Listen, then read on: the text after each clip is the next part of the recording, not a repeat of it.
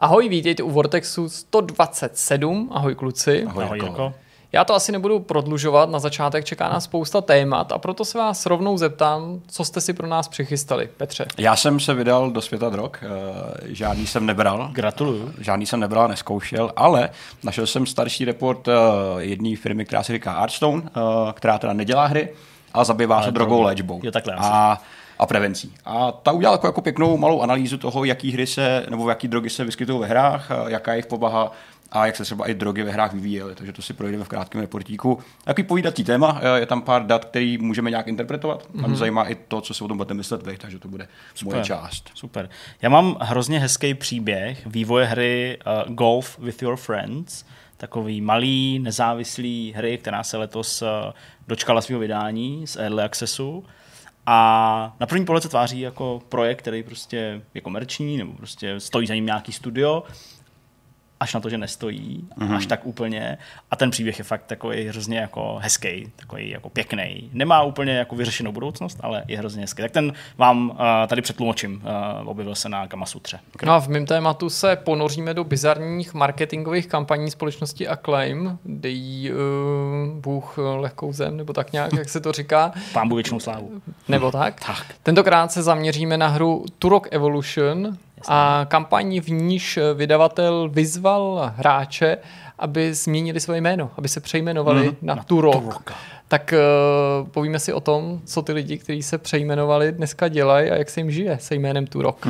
Dobrá, no tak uh, tolik k našim tématům, ale taky jsme natočili rozhovor v týdnu. Uh, rozhovor jsme natočili s Petrem Svobodou, autorem uh, Poldy, i tedy toho aktuálního Poldy 7. Povídali jsme si o té kampani na HitHitu, povídali jsme si o tom, co v té hře bude, co v té hře třeba nebude taky. Uh, dokonce tam zaznělo i nějaký takový jako napůl no, ne, oznámení, spíš příslib, že možná bude nějaký Polda 8. A tohle všechno v rozhovoru, který jsme natočili, myslím v úterý to bylo, kdy za náma Petr přišel a hezky, hezky jsme si prostě popovídali o tom projektu. Myslím, že pokud vás Polda zajímá, jakože vás určitě zajímá, tak uh, to bude super. Jak už tady padlo na začátku, čeká nás to obrovská spousta, aby jsme to všechno dobře stihli a nemuseli jsme pospíchat v rámci těch jednotlivých témat, tak nebudu už ten úvod zdržovat a rovnou se pustíme do prvního materiálu. Bizarní marketingové kampaně jsou něco, co jsme už jednou probírali v minulosti, mm-hmm. v takovém jako širším, širším tématu. A Ty jsi teďka, Jirko, připravil Turoka a e, kampaň, která souvisela se změnou men. E, doufám, že to bude něco stejně bizarního, jako například změny men e, na Dovakín e, se Skydemem a podobně. Neméně. A je skutečně zajímavý, co lidi udělají a, a zajímá mě vlastně to nejbizarnější na tom všem. K čemu došlo, asi to nebylo jen jednoduchá změna jména, bylo tam asi nějaký, jako ještě nějaký dobrůdky na pozadí. Tak v čem to spočívalo a co za to mohli třeba lidi dostat? Stopro, přesně, celý ten případ si připomenem, ale nebude to tolik o té historii, bude to o tom, co se dělo potom. Dobře si připomněl, že my jsme se tady bavili o zvláštních marketingových kampaních, o nejrůznějších takových těch PR failech a PR stantech, který měli třeba na počátku nějakou dobrou ideu, ale někdo zešílel během jejich realizace a trošku to přetáhnul. Ty si tady o tom ku příkladu mluvil a já v podstatě tímhle tím tématem budu navazovat na to tvý povídání, mm-hmm. protože kolikrát, eh, jak se ukazuje, ty marketingové kampaně a plány nejsou bez následků, a můžou mít prostě nějaký další vývoj nebo přesah třeba i do současnosti. Na začátku jenom připomenu, co to je vlastně za společnost. Acclaim je firma, která figurovala jako vývojář, jako vydavatel, měla řadu vlastních studií a spravovala i docela slušný portfolio značek. Dneska už ta firma neexistuje, pracovala nebo působila od roku 1987 do roku 2004. V tom roce 2004 jednoduše zkrachovala, to portfolio těch jejich značek se přesunulo k dalším firmám, podobně jako třeba v případě původních THQ. Ale jestli něčím byla společnost Acclaim proslula, kromě ano, pochopitelně i některých svých her, oni totiž dali světu třeba první Burnout, mm-hmm. a nebo právě sérii Turok, což není značka, kterou by oni vymysleli, to je uh, série a hra postavená na stejnojmeném komiksu, poměrně úspěšný o dinosauřím lovci, to je ostatně podtitul toho úplně prvního dílu, dinosauřím lovci, který bojuje s dinosaurama, to dinosauří lovci dělají. Uh, tak uh, tahle ta společnost v závěru té své existence mezi lety 2001, 2002 až 2004 vešla ve známost zejména díky teda těm nejrůznějším bizarním marketingovým kampaním, který už trošku předznamenávali nějaký ty, ten, nesnad nutně blížící se konec, ale určitou takovou tu křeč. Mm-hmm. Křeč přicházející možná v očekávání toho konce, kdy seš už opravdu zoufalej, máš vlastně docela slušné hry ale třeba to netáhne a potřebuješ prostě udělat cokoliv, zkusit cokoliv. Prostě riskuješ, seš ochoten jít prostě za hranu toho, co se považuje za normální, běžný, morální, vkusný a tyhle ty hranice oni posouvali opakovaně. A svým způsobem, pokud by si přistoupil na premisu jako špatná reklama, taky reklama, nebo neexistuje špatná reklama, tak by se dalo říct, že jim to vyšlo vždycky. Uh-huh. V tom ohledu, že vždycky se o těch jejich kampaních mluvilo. Někdy to byl hráči a obecně veřejnost, protože častokrát to povouřilo spíš nehráče, považovali za jako přijatelný ty jejich pokusy, někdy to přestřelili. Než se dostaneme k tomu Turochovi, tak jenom připomenu, abyste si jako udělali, pokud jste třeba to předchozí téma neslyšeli, jako takovou rámcovou představu, mm-hmm. co očekávat od Acclaimu. Tak třeba když vydávali hru eh, Shadowman Second Coming, tak eh, protože to je hra pojednávající o posmrtném životě, tak přišli s nápadem, že umístí malý billboardy na skutečný náhrobky, na skutečný náhrobní klam kameny a že by za tu reklamu platili pozůstalým, byla by tam prostě malá reklamka.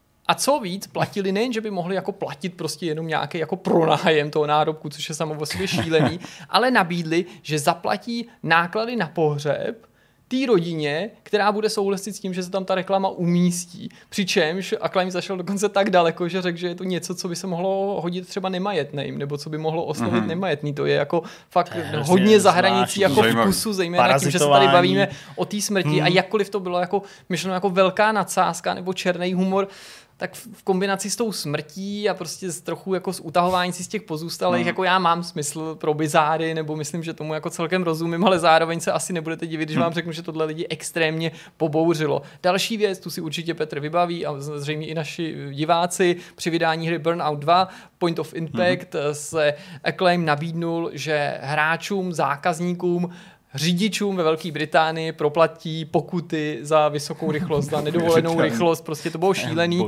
Mimochodem, tahle akce byla zrušená po intervenci britské vlády, hmm. protože ta, jako, tohle bylo tak šílený nebo tak velký, hmm, že ačkoliv se tomu, že, že se tím prostě zabývali politici a prostě zatlačili na společnost Acclaim, aby tohle to odvolala. A nesnad nutně jenom svojí marketingovou kampaní, ale celou svojí existencí vyvrcholení série BMX, kterou oni dělali hmm. s podtitulem XXX, BMX, XXX, prostě Málo XX. hra, Málo XX. hra, která samozřejmě se vezla na tehdy velmi populární té první vlně adrenalinových sportů, že jo, skatey, kola, surfy, mm-hmm. snowboardy, oni měli tuhle tu svoji značku, tak ta hra byla pak jako jakýmsi stělesněním všeho to, co tehdy Claim představoval, protože tady už nešlo jenom o kampaň, o nějaký reklamy nebo o to, co udělali, že ta hra byla prošpikovaná tou jako nekorektností, protože mm-hmm. uh, byly v ní, striptérky v ní vystupovaly, uh, jestky, uh, holky, které tam řídili to, to kolo, tak byly už v plavkách mm-hmm. nebo úplně nahý, prostě bylo to bizarní, distancovali se od toho i ty jezdci, bylo to prostě jako fakt zvláštní mm-hmm. a mhm. tahle ta hra přesně předznamenávala ten konec. No ale tím se konečně dostáváme k tomu k Turokovi, který neměl jednu bizarní kampaň, ale hned dvě.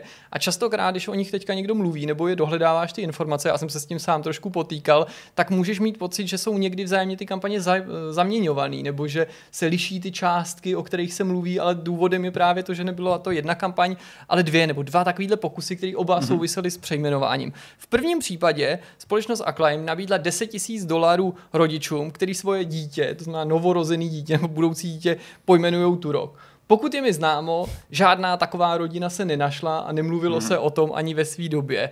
Ten druhý biznis, ten dru- ta druhá kampaň, tam měla být úspěšnější i co do toho zájmu a mm, pokud jde o uchazeče, tady šlo o to, že se dospělý člověk přejmenuje, že si Jasně. o svůj jméno Turok na místo svého vlastního, že se přejmenuješ, zdáš si svého jména a budeš jmenovat Turok. Nejen třeba Turok Štrekr, ani Petr Turok, ale prostě a jednoduše Turok. A ta odměna tady byla na rozdíl od těch 10 tisíců dolarů pro to novorozeně docela symbolická, protože se mohl těšit na to, že pokud si do toho šel, tak si ve Velké Británii, vztahoval se to jenom na jako britský občany, eh, dostal 500 dolarů Xbox, konzoli. Oh, ale tak to jo, to už dává smysl. A hru tu Rock Evolution. to je celý. To je celý. Který to bylo jako k její příležitosti, k jejímu vydání, tahle ta akce se vlastně dělala. Oh. Vtipný na tom je, že navíc ta hra samotná Turok Evolution, která vyšla v roce 2002, už úplně jako sebevědomě nenavázala na ty úplně první díly mm-hmm. a vlastně to jako nebylo nic moc, jo. byl to lehce nadprůměrný titul a ta jeho kvalita prostě mluvila sama za sebe a ta kampaň na tom nemohla nic změnit. Mm-hmm. Za tím účelem společnost Acclaim zřídila webovou stránku. Pochopitelně už v roce 2002, žádný problém, i když ten rok bude docela důležitý z dnešního pohledu a sociálních sítí, pokud jde o to dohledávání těch lidí, existovala doména mynameisturok.com, kam se mohl zaregistrovat, pokud si byl ten uchazeč.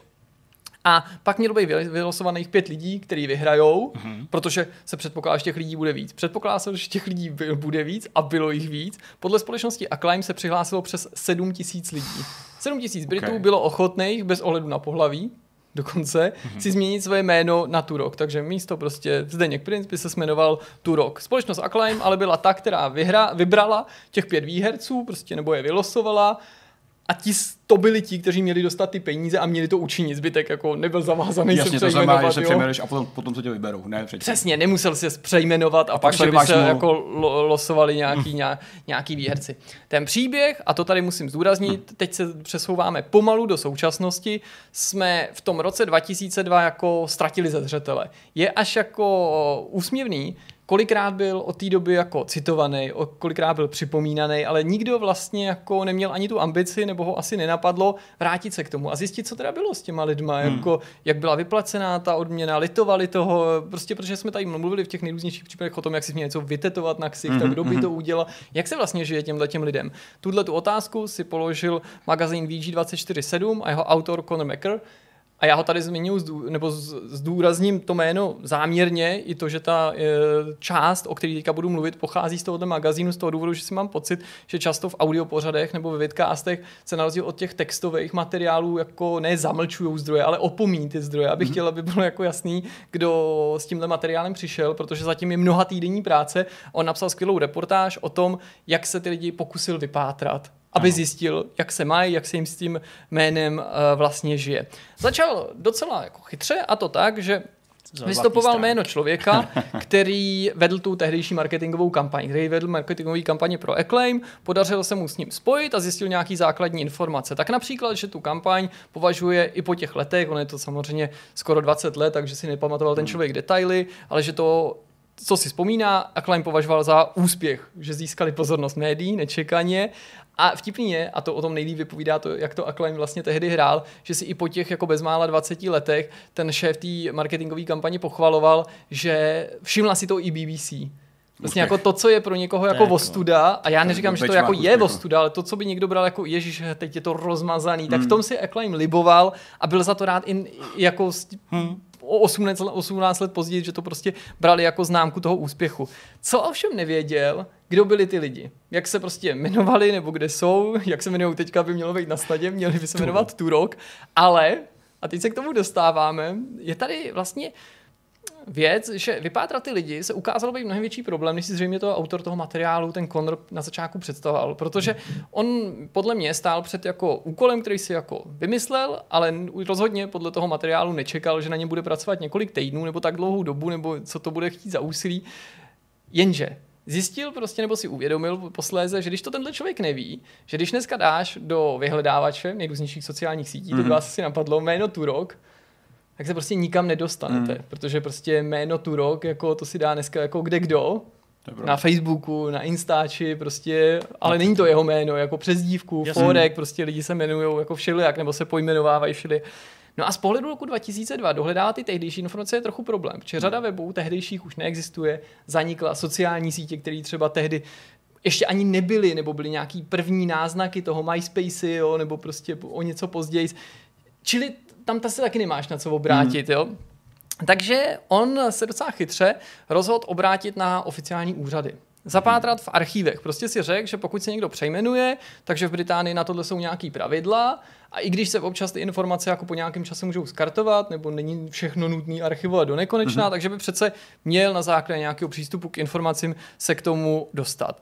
Ale pořád se mu nedařilo. On dokonce nějaký archiv oslovil, mám pocit, že to bylo v Kentu, tam mu dokonce řekli, že mu vyhoví, ještě se už smáli, jo, což je takže Turok, T-U-R-O-K, no tak to bychom měli i rychle získat, ale že musel pár dní čekat na odpověď, pak ji dostal a bylo Žádný, žádný takovýhle žádný. zápis tady nemáme, jako o žádným takovýmhle přejmenování, ale pořád nešlo vyloučit, že prostě jenom ta informace už není mhm. archivovaná, ne, že nebyla v a on, doby zaznamenaná. A on věděl, že k tomu přejmenování zrovna došlo v Kentu?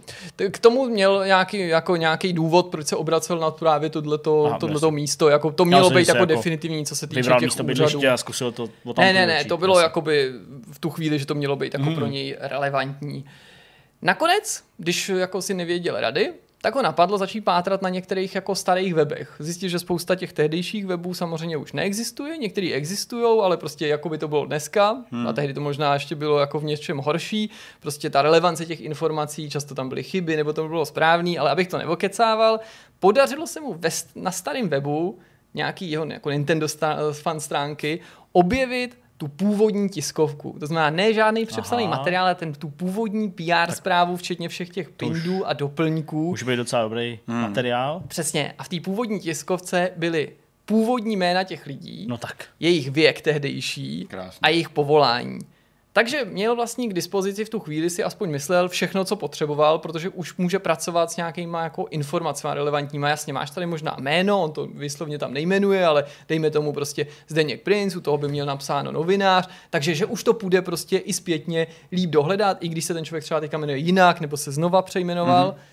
ale stejně se mu to nepovedlo. Prostě měl tam nejrůznější spojky, ale dejme tomu, jo, plácnu prostě, já nevím, John Doe, dentista nebo zubář, prostě nic. Žádný záznamy. Ty lidi jako kdyby neexistovali, jako kdyby vůbec neexistovali lidi toho daného jako povolání, prostě se mu je nepovedlo najít.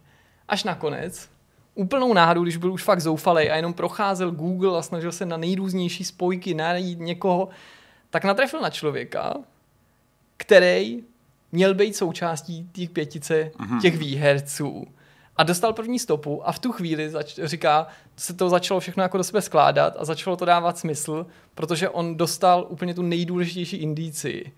Ten člověk, na který ho narazil, mm-hmm.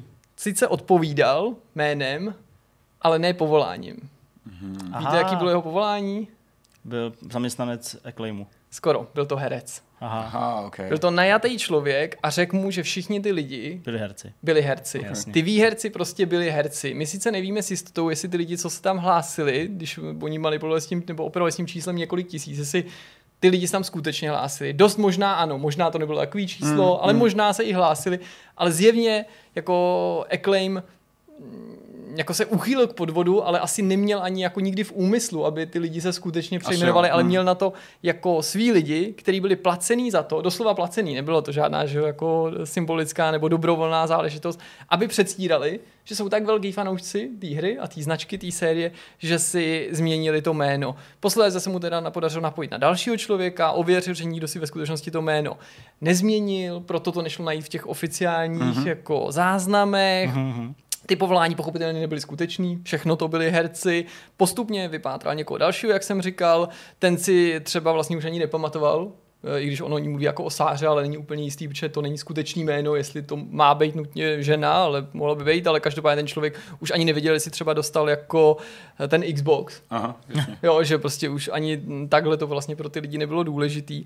Ale je to strašně vtipný, protože, nebo On říká, na konci jsem vlastně byl trochu zklamaný, protože jsem doufal v to, že uslyším ty perfektní historky, jak se těm lidem 18 let žilo s jménem Turok. Doufal jsem v no. to, že uslyším prostě super historky, jak ty lidi chodí do nemocnice a tam je vyvolávají prostě pan Turok, prostě pan Turok je tady pan Turok do ordinace, že se prostě takhle podepisují eh, v bance, když takhle žádají o hypotéku, že podepisují takhle smlouvy, že prostě mají tu menovku někde, že to mají na vizitce. Prostě asi si to dokážete všechno hmm, představit, o čem bychom fantazírovali. A nakonec zjistil, že to byla jenom práce. Ba co víc, dokonce mu jeden z těch lidí, teda ta údajná žena jménem Sára, i když to je falešný jméno, měla říct, že to je natolik běžný, že třeba když se v Británii uváděl do kin film Star Wars epizoda 1, Phantom Menace, nebo Skrytá uh-huh. hrozba, tak eh, že byli placení lidi, aby kempovali před tím kinem a předstírali, že jsou fanoušci, což mi přišlo hrozně obskurní, protože Či, ano, je to jako informace z druhé ruky, ale zrovna u Star Wars bys řekl, že to ani lidi... není potřeba za to někoho ano, platit, přesně, protože by to ty lidi dělali dobrovolně, respektive ty víš, že to dělají dobrovolně, tak vlastně proč, proč toto. Hm. A zároveň taky zmínila ještě, pokud teda přistoupím na premisu, že to je žena, velmi zajímavou věc a sice, že ona se v tom jako pohybuje pořád, v tomhle tom jako odvětví a že zatímco dřív šlo těm eh, společnostem, který dělají takovouhle gerilovou marketingovou kampaň, o to dostat se za každou cenu do novin, mm-hmm. do printu, jako do papíru vysloveně, tak dneska tohle už nemá žádnou hodnotu a a děláš jakýkoliv prostě PR stand, tak ti jde o to, aby se dostal na internet, ale ne, abys tam byl, to tam nahraj sám, ale aby to bylo virální, mm, aby to sdílelo, aby to bylo prostě mm. šílený. A závěrem prostě zůstává historka o tom, jak vlastně ta samotná kampaň byla jedna velká šaráda. Nejen, že prostě ty kampaně Acclaimu bylo šílený, ale i ty, hmm. To že jako podvedli v uvozovkách, i když jako neřekli prostě pravdu, ano, podvedli, i když jako asi v dobrý víře vlastně ty zákazníky nebo hráče a ty média i ve chvíli, kdy vyhlašovali ty vítěze mm-hmm. a asi už se nikdy nedovíme, kolik lidí se ve skutečnosti na ten formulář přihlásilo a jestli by někdo z nich se skutečně přejmenoval, ale svým způsobem mám proto pochopení, přestože to udělali takhle, protože možná je pro mě přijatelnější varianta, ve který Acclaim že hráče a média řekne jim, jo, tohle je těch pět výherců a ta, dostali mm-hmm. Xbox hru a 500 liber, než uh, vlastně jako vtipný příběh, ale mně by možná přišel takový jako lidsky smutný o člověku, který se kvůli blbý hře fakt přejmenoval a teď se jmenuje Turok, nebo se, nedej bože, musel pak přejmenovat zpátky, nebo já nevím, jak by to bylo. I když by měl určitě vtipný historky, tak možná jsem radši, že to byla ta šaráda, než, než, než abych jako čet, že někdo prostě s tím jménem žije a má s tím nějaký potíže, ale děti si z něj dělají legraci, prostě nezabijí mě, jsem Velociraptor. Nebo prostě. Super, Krásný. uh, super, super příběh. Uh, já to vidím asi podobně jako ty, jsem rád, že uh, jako k tomu vlastně nemuselo dojít, ale na druhou stranu zase mě jako trápí, že existují takovýhle reklamní kampaně, mm. které jako hrajou habaďůru na ty lidi, no prostě nevěřte ničemu, co na internetu, nebo tak, ale nám věřte, nám věřit můžete. Můžeme si povídat se Zdeňkem o příběhu jedné golfové hry, mm. který má být, eh, aspoň teda podle těch prvních slov, zajímavý z mnoha různých důvodů. Určitě, strašně uh, Těch důvodů teda asi bude trošku víc. A ty jsi narazil na, na, na studio, který se celý opírá. Mm. Uh, z jaký se chceš vzít, Zdeňku? Co je na tom všem to nejlepší? Jde nějaký úvod? No jasně, já to, já to chci vzít tak, abyste nejdřív pochopili, jako, o čem se bavíme, protože uh, nevím, jestli jste obeznámení s Row Golf with Your Friends, je to prostě malá arkádová záležitost, která původně vznikala v Early Accessu pouze na PC, 19. května, jak už jsem říkal v tom úvodu, se dočkala svého jako plnohodnotného vydání a vyšla i na konzolích. Takže když se na tu hru podíváte, třeba na tom Steamu, kde teda je jako zdaleka, zdaleka nejdíl, tak zjistíte, že teda vývojáři jsou někdo, kdo se jmenuje Blacklight Interactive, nějaký nezávislý studio. Hru vydává Team 17, takže poměrně známý vydavatel. Eh, ta hra není úplně super levná, stojí teďka v tuhle chvíli, protože jsou nějaký slevy 12 eur, normálně stojí 15 eur, takže mm-hmm. není to taková ta jako 5 eurovka nebo něco takového, je to prostě relativně furt drahá hra. Má velmi kladný hodnocení, má 89% kladných hodnocení z 21 tisíc recenzí wow. na Steamu. Mm, okay. A když se prostě na to podíváte, tak si řeknete, jo, tak jako nemá to nějakou jako super mega grafiku, ale prostě je to takový jako vlastně jako komerční projekt a prostě mm-hmm. hra, která jako prostě vznikla v nějakém profi studiu, někdo ji vydal a stala se hitem, protože je to multiplayerová záležitost, kde si hráči můžou prostě společně zahrát de facto minigolf na, na několika, na několika uh, těch hřištích. Ale uh, skutečnost je taková, že tenhle ten projekt, byť se takhle tváří, tak uh, vznikl za strašně jako takových domáckých uh, podmínek mm-hmm. a takových okolností, který za začátku vůbec nenasvědčovaly tomu, že to vůbec nějaký hit bude, že to vůbec bude nějaká hra, která by měla výjít, mm-hmm. objevit se na Steamu a uh, zaznamenat, já trochu předběhnu, uh, přes 2 miliony stažení nebo 2 miliony oh, prodejů. Okay.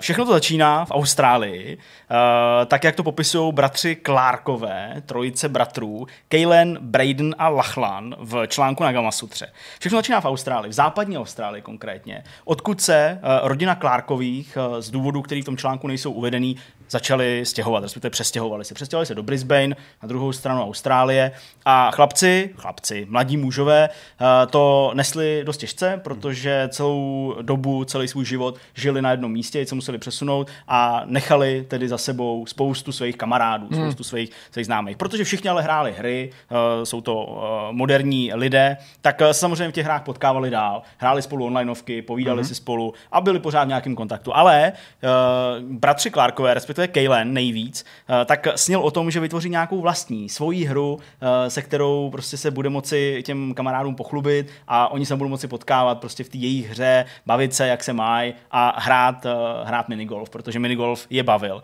No a protože Kaylen, tenhle ten jeden z těch bratrů byl jako docela zapálený prostě do počítačů, nejen právě do těch her a pohrával si s Blenderem, 3D modelovacím mm-hmm. programem, dokonce sám říká, že jako zkoušel nějakou animaci, třeba na střední škole nebo i na základce a v Blenderu jsou i takový jako jak to říct, logický, dejme tomu cihličky, které jdou prostě skládat a něco z nich skriptovat. Mm-hmm. Takže jako i s takovýmhle jako v úvozovkách programováním, ačkoliv nepsal kód, tak si pohrával a pořád si říkal, jako já bych tu hru chtěl udělat, ale je to prostě golf, multiplayer, to je jako nemožné.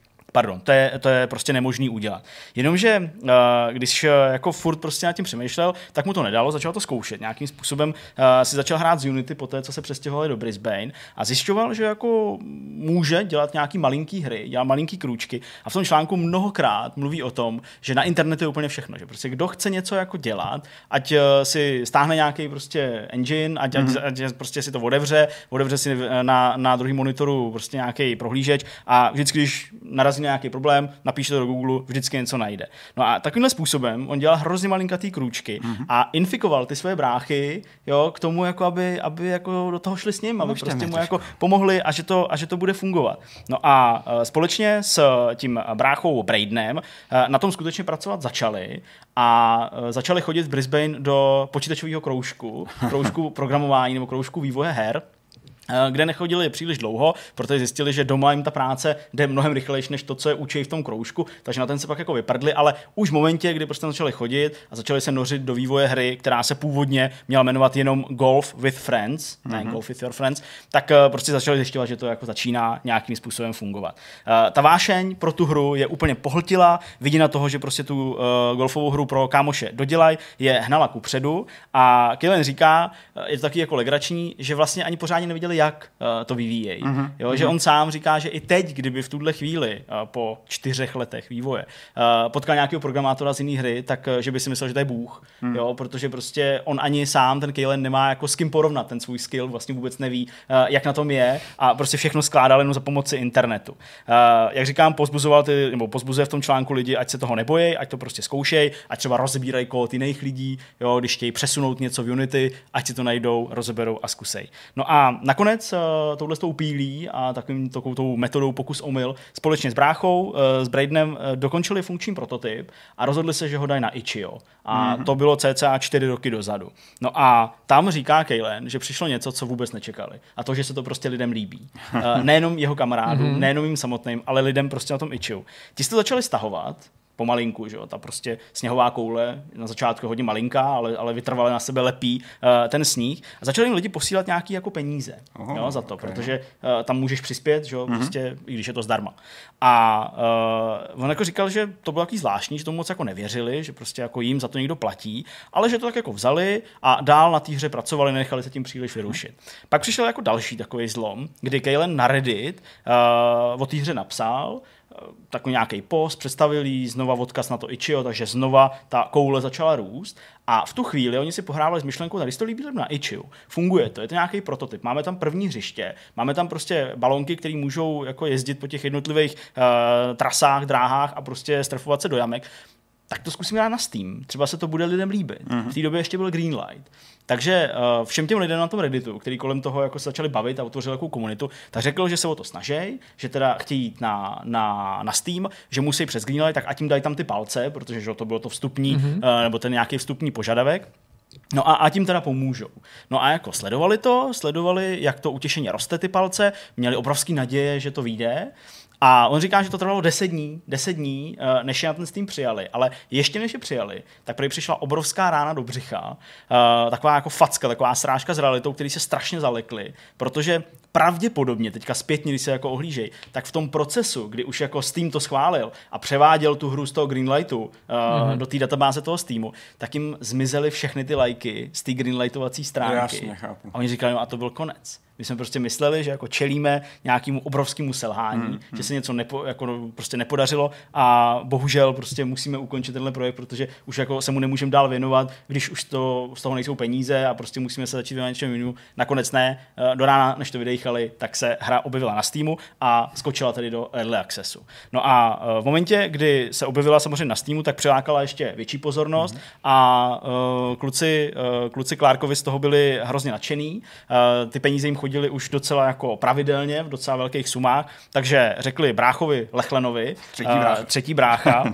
který uh, prostě moc programovat neuměl a k počítačům jako nějaký velký vztah nemá, ale oni ho stejně trochu něco naučili, on něco testoval, uh, vytvořil nějaký textury, prostě co bylo třeba, tak to udělal a začali to takhle dělat jako ve trojici, bavili se s rodičema o tom, jo, říkali, hele, kdybychom prodali třeba 10 kopií jo, za den, tak by to bylo úplně super, jo, ale oni jich prodali mnohem, mnohem mm-hmm. víc, tady se právě dostáváme pak k tomu finálnímu číslu přes nějaký 2 miliony a začali zjišťovat, že to prostě může být nějaký biznis. Proto si založili firmu, firmu Blacklight Interactive, ale mm. pořád to byla taková jako trojice Nímandů, jo? Oni hmm. sami sebe takhle nazývají, to není nějaká urážka, že prostě to bylo jako no-name lidi, hmm. jo? Hmm. ale prostě založili si firmu, eh, řekli jako, že to teda zkusej a přizvali čtvrtýho Klárka, tátu, okay. který uh, je účetní a umí se jim starat o, o účetnictví no, a jako o, o, tu firmu jako Chápu. takovou. takže takže uh, Kaylen, který jako ten článek píše, nebo minimálně tam vystupuje jako ta hlavní osoba, která to celý popisuje, říká, je fakt skvělý, když konečně v té firmě je někdo, kdo ví, co dělá. Jo? Jako, že prostě uh, konečně někdo jako pořádně dokázal nakládat uh, s těma různýma, různýma prostě uh, věcma, které se týkají těch financí a nastavovat nějaký plány a podobně. Hmm. Takže uh, stala se z toho de facto rodinná firma. A jak to krásně jako jelo, hra bobtnala, získávala tu komunitu, objevili se youtubeři, jo, mělo to sta tisíce zhlídnutí, myslím, že snad i PewDiePie to myslím hrál, jo, nebo prostě takový hmm. fakt velký youtubeři, takže uh, už to ty lidi jako znali a oni prostě jako jo, byli s tím spokojení, ale protože žádná pohádka nemůže být jenom pohádka, tak samozřejmě přišly nějaký problémy a i ty tam popisují. A ty problémy Prej nejdřív uh, se týkaly nějaký kritiky vůči té hře. To jako bylo poprvé, kdy se s něčím takovým se, uh, setkali, protože do té doby nic nevytvářeli, takže nikomu nic neukazovali a nikdo je nemusel tudíž hodnotit maximálně někde mezi kámošem, ale to prostě přežiješ. Ale že jako přicházely kritické reakce a nejenom třeba na tu hru, že jako není úplně zábavná pro někoho, ale i toho technického rázu, mm-hmm. která vlastně jako odhalovala tak trochu jako mimoděk, že oni nejsou žádný zkušený programátoři, vývojáři, jo, že často prostě řekl, tady je prostě chyba, tady to prostě mm-hmm. je neoptimalizovaný a tak dál. A vlastně to je údajně jako hrozně trápilo, jo, protože se s tím nedokázali vyrovnat, každý tak nějak jako po svým, ale uh, celkově prostě to pro ně byl velký problém. Dokonce Kejlen říká, že to došlo tak daleko, že si někdo dal obrovskou práci s tím, aby našel jejich osobní údaje, fotky, jo, a bylo to až na úrovni nějakého jako, dejme tomu stalkingu nebo zneužití těch údajů. Mm. On neříká vidí, týrání nebo něco takového, ale že to jako nebylo úplně příjemný a že to bylo fakt jako takový jako těžký, těžký bod, eh, který ale překonali, to zase říká třeba ten Lechlen, eh, že byť on nerozuměl moc tomu vývoji, tak prostě jako se snažil ty bráchy podporovat a říká, hele, tohle prostě zvládne, máme tady dobrý produkt a budeme dál uh, pracovat. Ale přicházely další problémy, uh, pramenící zejména z neskušenosti. Mm-hmm. Uh, Kaylin popisuje uh, problém, který se týká, který se týká pečů, protože logicky ta hra v tom early accessu se pořád nějak vyvíjí, přichází nějaká, nějaká odezva, takže samozřejmě se snažili všechno opravovat, jenomže to uspěchávali mm-hmm. hrozně moc, že prostě peče vydali prostě obratem a vůbec si neuvědomili, že jako zatímco na PC to opravili, tak eh, souběžně běžící verze pro eh, Mac a Linux, tak eh, tam se třeba ta oprava neprojevila. Mm-hmm. Nebo to neotestovali, zdálo se jim, že je to v pohodě, ale Bylo na nějakém jiném místě se rozbilo mm-hmm. něco jiného. Takže najednou se jim ta hra začala jako trochu rozsypávat pod rukama a oni jako doslova to říkají, došli k nějakému syndromu určitého vyhoření, jo, protože mm. byli v takovém jako kole uh, neustálých oprav, snahy to dokončit, protože uh, oni říkají, že nechtěli skončit v early accessu, nechtěli jako být neúspěšným projektem, že to sami moc dobře znali z jiných her, který sledovali na Steamu a prostě nechtěli, aby měli takovouhle nálepku. Takže jako byli zaklesnutí v tom, že to teda jako musí dodělat, opravit, nevíme moc jak, jo, tady se nám to rozsypává, moc to netestujeme a údajně opravdu jako uh, si šáhli na dno a uvažovali mnohokrát o tom, mm-hmm. že to jako zabalají úplně. Nakonec eh, na to dojít nemuselo, ale ještě než eh, přišla určitá záchrana, tak eh, ten Kalen říká, že se jim ozývali různý docela velký, on říká big companies, velké společnosti, které měli zájem mm, do toho nějak vstoupit, nějak jako jim, jim pomoct, ale on vlastně tady popisuje a říká, že ty velké společnosti, že jako nikdy se nezajímali o ně, jako o ty mm-hmm. vývojáře, o, tu, o tu trojici těch kluků, že jim vždycky šlo ten produkt, což jako není špatně, ale oni se cítili být takový jako odstrčený, takový jako hmm. zrazený, takže při tom vyjednávání jo, bylo prostě vidět, že ty vydavatelé chtějí tu hru, jo, zajímá je to, protože to bylo populární a hráli to mm. YouTubeři, ale jako co bude s těma klukama někde prostě v Brisbane, jo, to jako jim bylo, mm. bylo tak trochu jedno a proto jako se vlastně utvrzovali v nějaký svojí depresi a že za 5 minut 12, než eh, se fakt přemýšleli nad tím, že teda to, to ukončej, tak se ozvali lidi z Team 17, jak už jsem říkal v úvodu a eh, ty zase popisují úplně opačně, úplně jako v opačném světle. Říkají, to bylo snad poprvé, co se s náma někdo bavil a než zmínil naší hru, tak se zeptal jako, jako v jakých podmínkách pracujeme, jak jsme velká firma, hmm. jaký máme nějaký jako náklady, nebo prostě hmm. jak to, tím, že oni jak jsou sami vývojáři, publisherem hmm. se stali až dodatečně. Přesně tak, takže asi mají nějaký jako insight. A navíc, uh, ten člověk, respektive ona to byla, uh, ona to byla jako jedna z těch uh, zástupkyň uh, žen společnosti Team 17, která s nima jednala, tak prej to jako nebyla nějaká PR rozehrávačka nebo nějaká sekretářka, která prostě něco jako napsala, ale byla to prostě ženská, která měla jako pravomoce a od momentu jedna, s nima jedná až doteď. Mm-hmm. Jo, že je to prostě někdo, kdo je jako ten jejich boss, takže mm-hmm. vlastně všechno zařizovala ona a všechno, co si mezi sebou na LinkedInu prostě vyměnili na začátku a pak v dalších nějakých eh, debatách, tak prostě to všechno byla její nějaká, nějaká zodpovědnost, takže uh, oni věděli, že když si něco řeknou, takže to bude platit, nebo mm-hmm. že minimálně ona uh, jim neříká nějakou lež a že se to prostě bude snažit vyjednat tak, jak si řekli. No a uh, oni je doslova zachránili, uh, říkají říkaj bratři Klárkové, protože oni opravdu se utápili,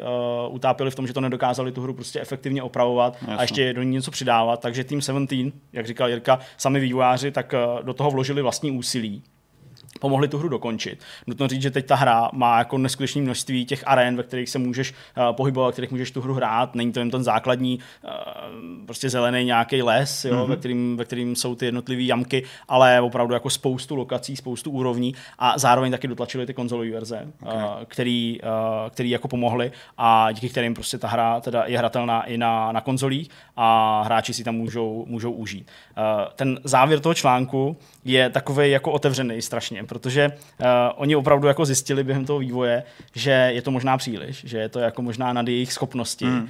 ale ten Kaylen říká, že v momentě, kdy jako si přičuchnul k tomu, že můžou vytvářet něco, a to něco se někomu líbí, hmm. že je to jako droga. Jo, jo, a jo. že už si neumím představit svůj život bez toho, aniž by dělal videohry. Hmm. Takže vlastně ten konec je takový, že on neříká, tady máme náš nový projekt, na kterým teďka budeme dělat, ale říká, myslím si, že v tom budeme pokračovat i nadále. Mm-hmm. Jo? Ale vlastně je to pořád takový jako otevřený. Hezky to taky ale právě ukazuje na tu, ne, ne nutně vrtkavost štěstěny, ale to tu nevyspytatelnost celé té situace, protože ten celý příběh krásně demonstruje to, že úplná maličkost může rozhodnout, jestli jako na ten vývoj zcela zanevřeš, projekt prohlásí za neúspěch a nikdy už nechceš prostě žádnou videohru ani mm, vidět, mm. jako možná, nevím, to má autor Fezu nebo kdo, a nebo prostě v pravý moment se něco do sebe zaklapne, někdo si té hry všimne, nebo ti někdo pomůže, ať už jsou to hráči, vydavatel, nebo najdeš dobrýho partnera. Mm-hmm.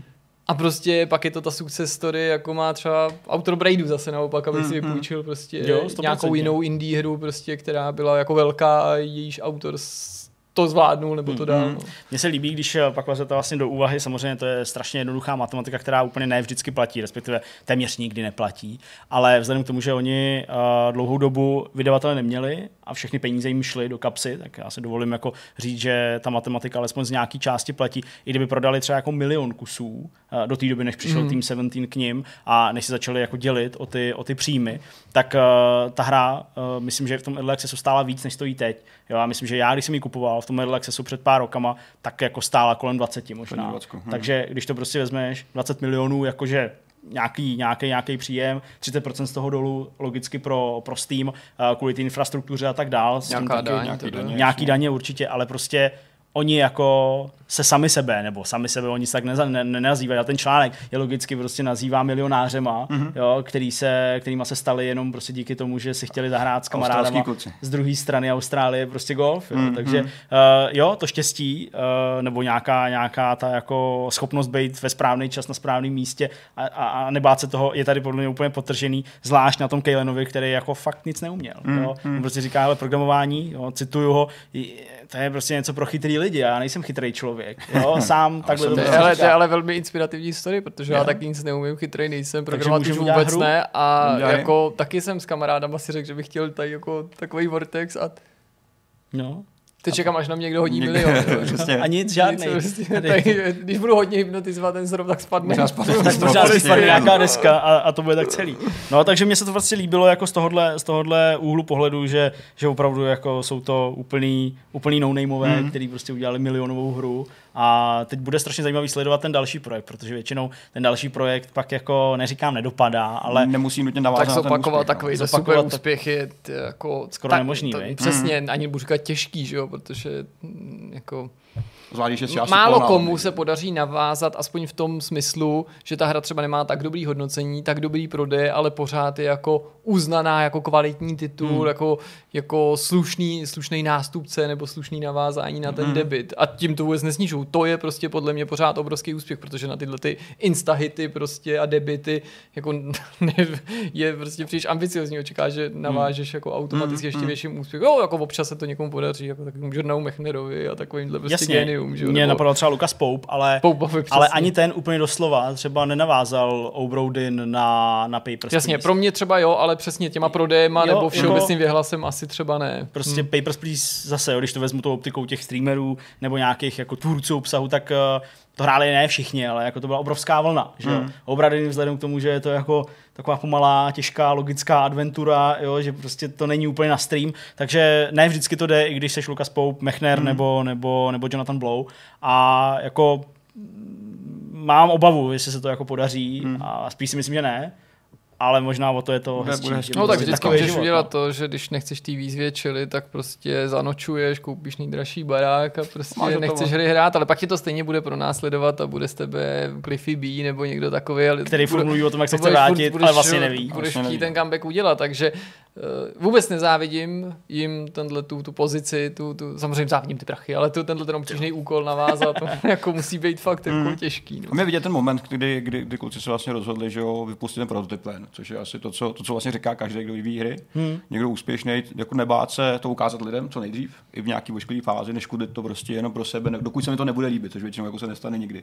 No, jasně. A tady ten krok očividně pro ně byl jako dost osudový. Kdyby to neudělali, tak kdo ví, co, co se stane. Že? Možná by jako žádný hře nedošlo. A je to hrozně hezký příběh, který je jako strašně inspirativní, jak říká Jirka. Současně ale eh, je zkreslující, protože je tam hodně štěstí samozřejmě. No jasně. A, protože je to ta výjimka, ne? Je to právě to, to výjimka, protože třeba jenom když jsi zmínil to Ichio, tak jako to vypadá jako, že když máš něco docela dobrého, a dáš to na Ichio, tak, tak je prostě, a tam toho je, ty Tam je tam prostě takových božích her, který mají dvě stažení, že jo? No, nebo prostě něco takového, jako že prostě to je Hele, jehla v kupce sena je dneska mnohem snáz k najítí než hra na Ichiu. Na Ichiu jako je mnohem víc cena a hmm. ty hmm. hry jsou mnohem menší než jehly. je to tak. Dobrá, tak uh, tolik k příběhu Blacklight Interactive, trojici, respektive čtveřici Clarků a jejich hry Golf with your friends. Zdá se, že se nám Petr docela ponořil do té medicíny. Nedávno nám tady vyprávěl o virech ve hrách, pak jsme měli téma o nejrůznějších handicapech ve hrách a teďka téma o drogách ve hrách. Je to zajímavý téma. Je to, ani si myslím, že to je náhoda, protože když se podívám na svůj Netflix, tak je to samý drogy nebo vězení. A nějak to prostě přitahuje, z nějakého důvodu to prostě funguje. Ale to Zatím jenom bude... pasivně. Jenom rovnou disclaimer na začátek, eh, nesnažíme se tady promovat drogy. Uh, drogy jsou špatný, neberte. Kdyby to někdo chtěl použít proti nám, je to varování. Bavíme se o drogách ve hrách samozřejmě, ale z toho virtuálního pohledu. To znamená, jak se uh, drogy objevují ve hrách jakou dobu, to znamená, kdy se začaly objevovat, kdy začaly růst, to je nějaký, mm-hmm. nenutně tematika s drogama, ale kdy, kdy jsou drogy zkrátka nějaký gameplayový prvek, nebo jsou hodně, hodně uh, řekněme, promoutěný tím samotným příběhem. Jo, hele, každý si vyučí nějakou takovou hru jako Max Payne nebo tak vy, ano, vy, určitě, vy, vybaví, že jo, ve který prostě drogy hrajou důležitou roli. Přesně tak, jsou vlastně úplně jako stěžejním bodem toho všeho. Uh, o tenhle výzkum nebo takový jako menší research se postarala uh, skupina Hearthstone, uh, ne Hearthstone, ale Hearthstone, uh, která je vlastně na, sídlí na Floridě a, poskytuje služby pro léčbu drogově závislých. Nejenom mm. drogově závislých, ale obecně i jiných závislostí.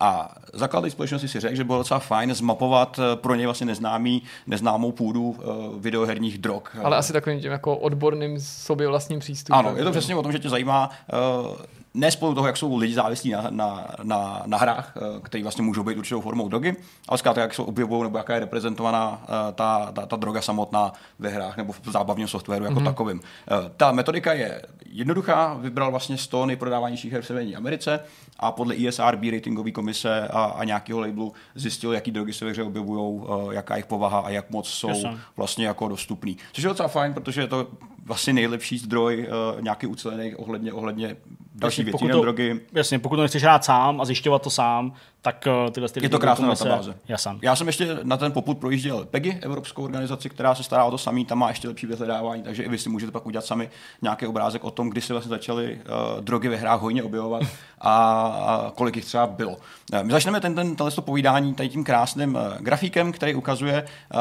a vlastně dám dávat docela prostor pro nějakou diskuzi uh, mm-hmm. o tom, kolik her procentuálně z těch uh, zkoumaných v jaký rok vlastně vyšlo a kolik nich se týkalo drog nebo opíralo se nějakou drogovou tématiku.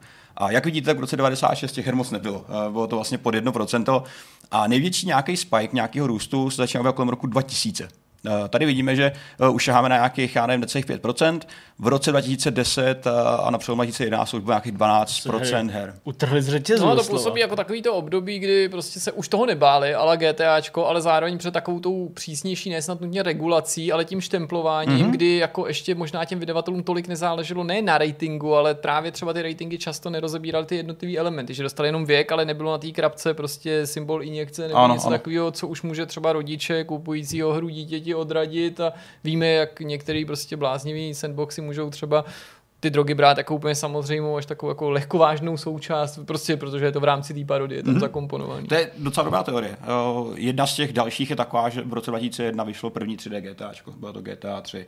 2.1 2000 možná. Hmm. A samozřejmě to není jenom hra, která se zaobývala násilím a drogama v docela jako velkém množství. Eh, Objevila jsem cokoliv od marihuany přes, přes kokain a podobné věci.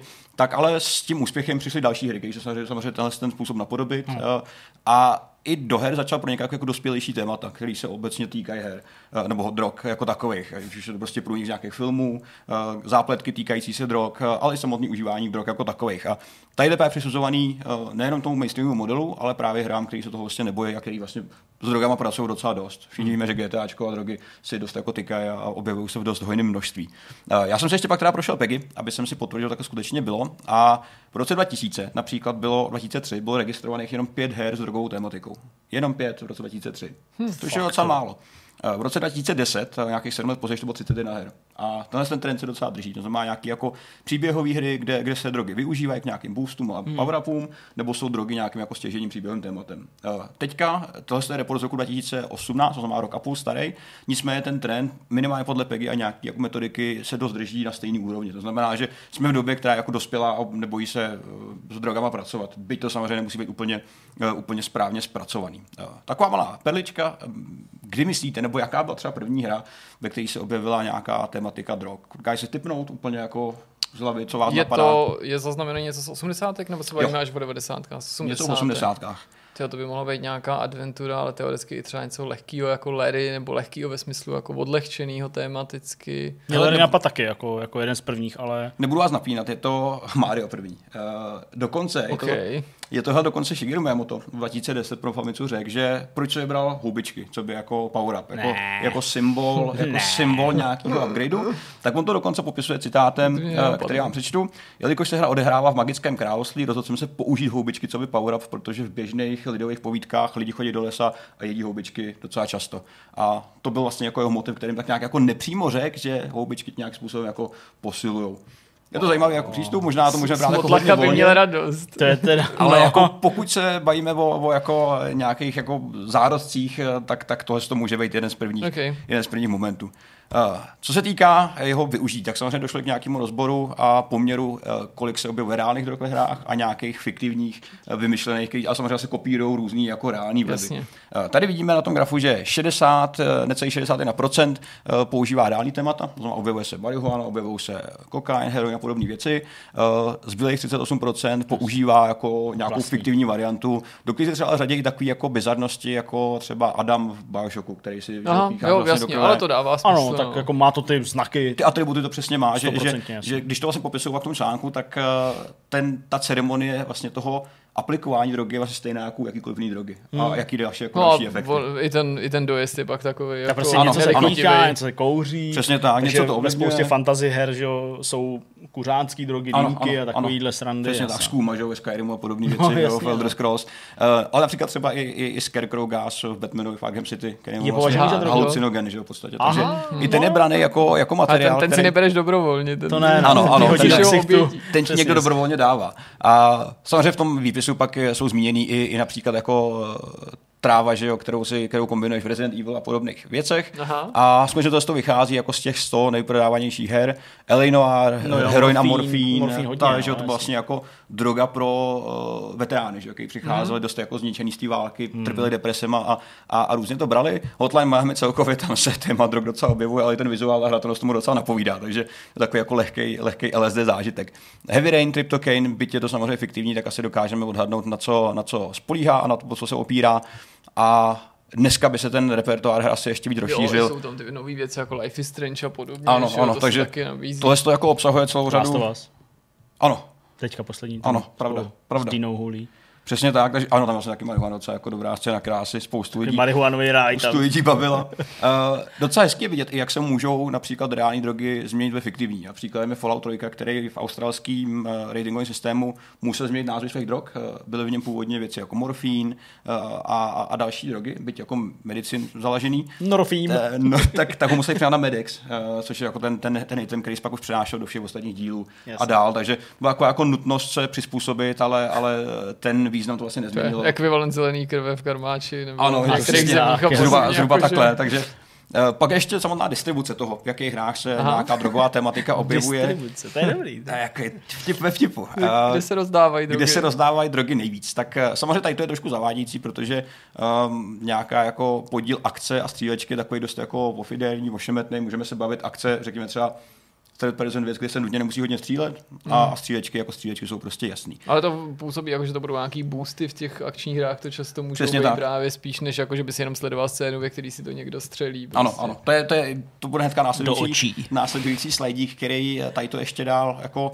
uh, potvrzuje a nějakým způsobem uh, rozšiřuje to, to, co si právě říkal Jirko. Uh, akce obecně přesně boostry, může to být příběhový nějaký motiv. Já jsem hrál, že Ghost Recon, Wildlands, ty jsou celý postaví na drogách a Kolumbii. No, myslím, že Far Cry 3 třeba Far Cry 3, 4. Včetně takových těch vyjetých scén. Když jsi nadepovaný houbama, že jo, takže to je, ty na to jako vysloveně Padáš nějak prostě dolů, že jo. To, no, no jasně, nebo GTAčko, že jo. Když, no GTAčko, jo, ten Michael, že jo, když se tam, jo. pak tam střílí na tom Pershing Square, něco hmm. jasně. Takže to více potvrzuje co říkám. RPGčka zase opět forma nějakých boostrů.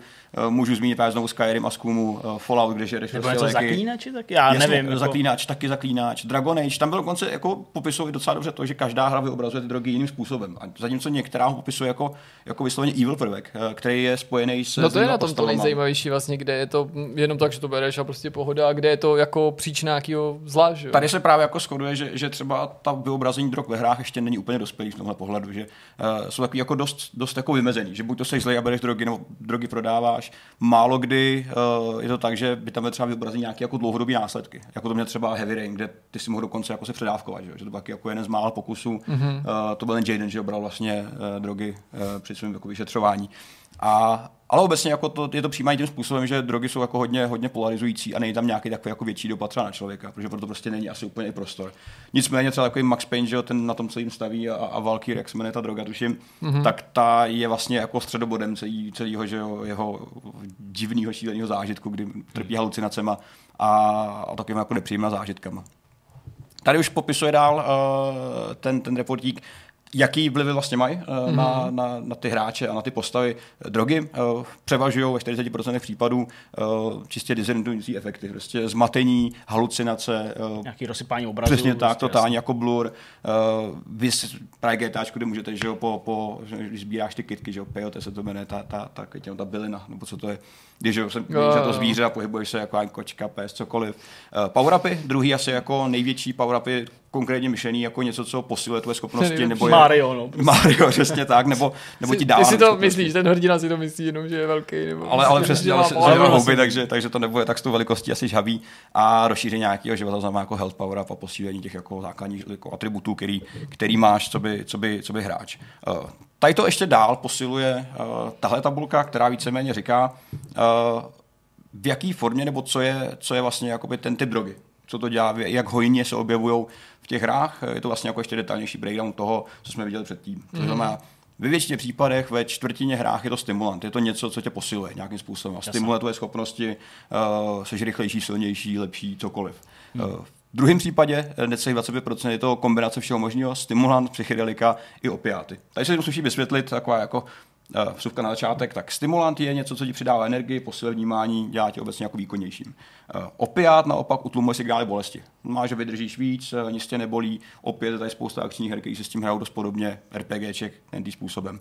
A psychedelika ty ovlivňují myšlenkové procesy. To vypadá, že to má samý pozitivní efekty. To je taková jako smutná vizitka. Ty. Bohužel tím, že drogy vystupují v těch hrách takhle jako aplikovaný většinou hráči, tak jako málo kdy dokážou že vyobrazit nějaký negativní, mm. negativní vliv. A jeden z příkladů je třeba Fallout, kde když bereš drogy a snažíš se závislým, tak ti naopak klesnou ty staty. Takže uh, je tam jako málo implikací, které by přesně jako dokázaly vysvětlit ten negativní dopad. A i to je možná něco jako na, na další zamyšlení.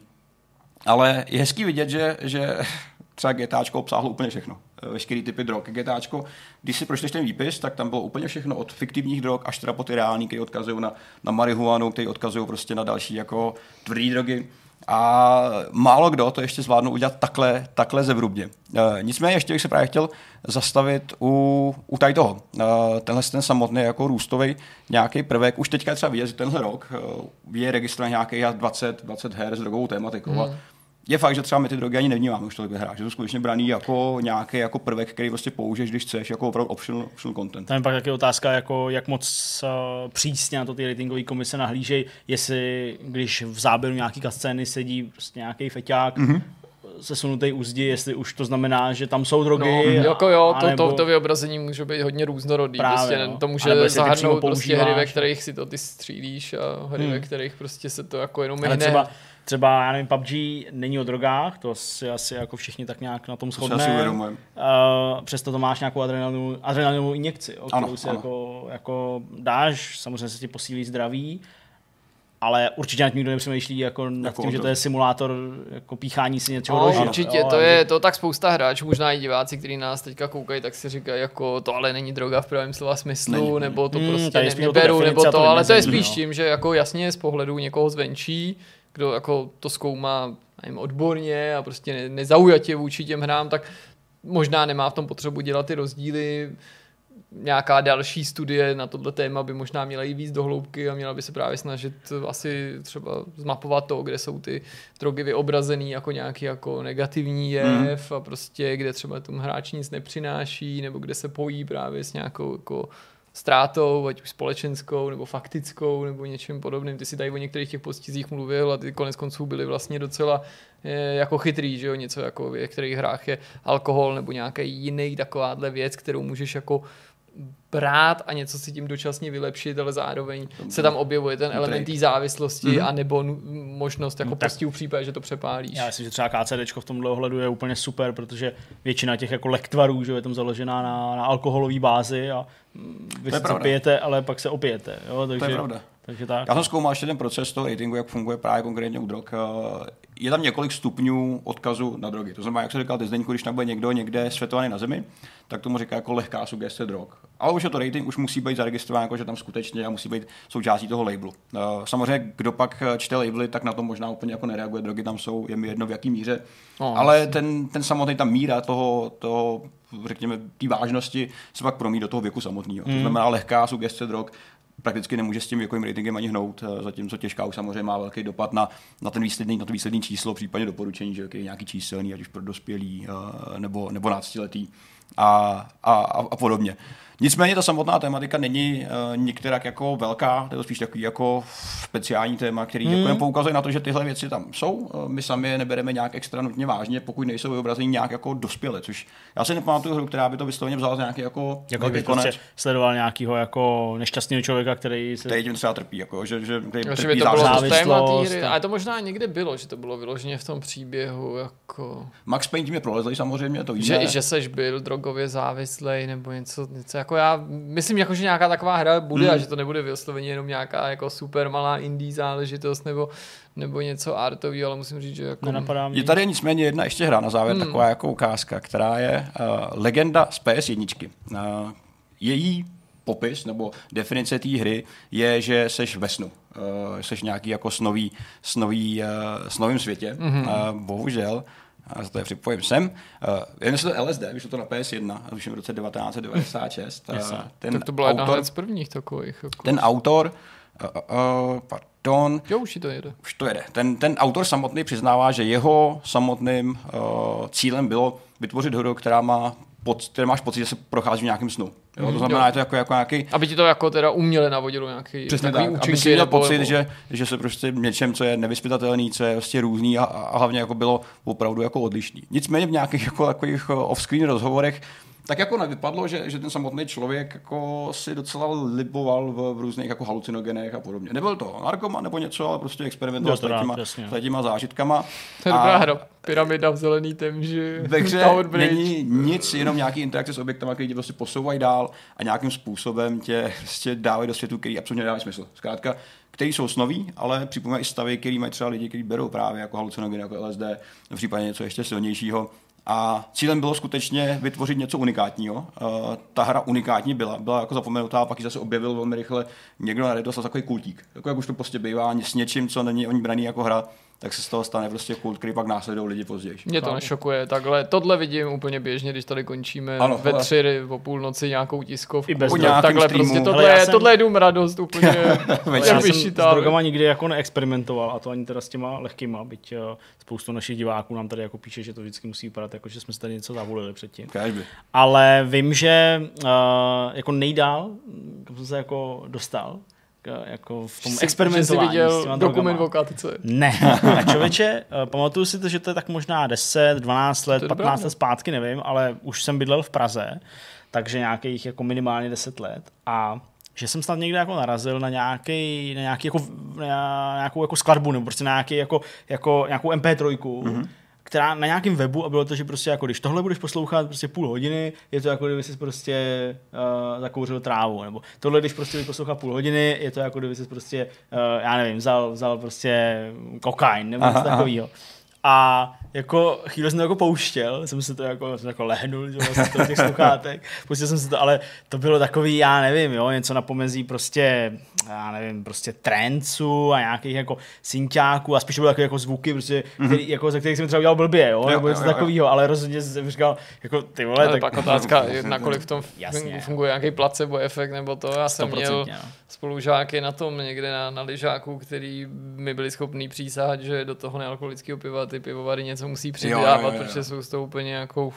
No, tak to je jako typický, bych řekl, pro, pro, pro různý ležáky. Hmm. To je jako, přesně, že jo. Člověk opije z nealkoholického piva, směje se. Jako, no, to, to, to, je, to je pravda. To byla jediná past pro mě ve Švédsku, když jsem studoval, když jsem pil cidery, že jo, který jako když sedíš, tak se nic neděje, je to jako limonáda, pak jsem se postavil a říkám, Ono to docela... Co to je za limonáda? no, jasně, no. no, to je jablíčko, no. Hele, tak, tak. všímejte si drog ve hrách, i vy nám posněte třeba, i vy nám posněte třeba nějakou vaší oblíbenou scénu, těch je více než my jsme jich jmenovali pár, uh, zkuste vypíchnout třeba něco, co vás bavilo, uh, hru, ve který vás baví brát drogy, protože vás to samozřejmě inspiruje, posouvá dál. Hru, ve který vás baví Ale jinak drogy. jsou drogy špatné. Jinak jsou drogy špatné, neberte, není to není Přesně, to buďte jako Češi, jenom chlastejte. Přesně, ale pokud se tak. na nás nedívá teďka Nešpor, pokud se na nás dívá pan Nešpor, tak nechlastejte, ale... Ne, přesně. Nesmí to být. Žlutý dolar, pánové. Tak, tak jo. rozhovor.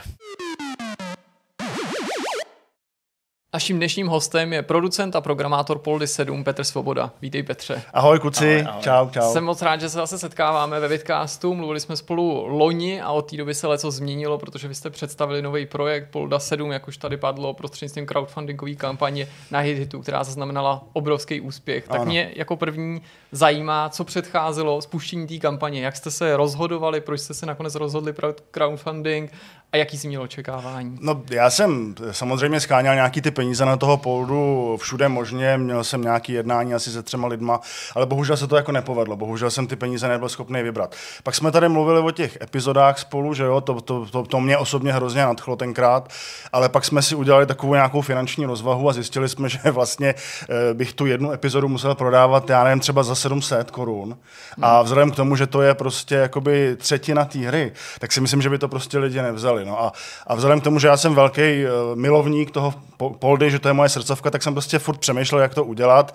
A uh, jediný, co mě napadlo, že prostě zkusím požádat hráče o podporu a rozjedu takovouhle kampaň, kterou jsme rozjeli a funguje to, funguje to perfektně. Hmm. Eh, kde se uh, vymezila ta částka, uh, ta, kterou jste chtěli vybrat na hit hitu, uh, co pak případně všechno pokryje? Uh, ta částka se v podstatě, řeknu to tak, že to je takový věštění z křišťálové koule, protože hmm. na, tu, uh, na tu hru je potřeba, já nevím, nějakých milion dvěstě tisíc plus minus, bez mojí práce teda. A já jsem, já jsem jako říkal, nechci to přehnat, protože když bych tam dal třeba milion, tak, ty, tak by se to třeba nemuselo vybrat mm. a pak já bych nedostal vůbec nic. Že jo? Tak, jsem, tak jsem byl takový jako trošku střízlivější a říkám si, hele, dám tam 400 tisíc, to je taková částka, u který si myslím, že by se mohla jako vybrat, no a vybralo se teda už daleko víc. No. Hmm. Někoho by mohlo napadnout, že jednou z dražších položek může být třeba ten dubbing, protože na dubbingu Poldy se tradičně podílí spousta známých hvězdných herců, v případě Poldy 7 tomu nebude jinak. Je to tak markantní částka, samozřejmě nemusí zacházet zacházet do podrobností, anebo to není tak moc, jak bychom si možná mohli myslet?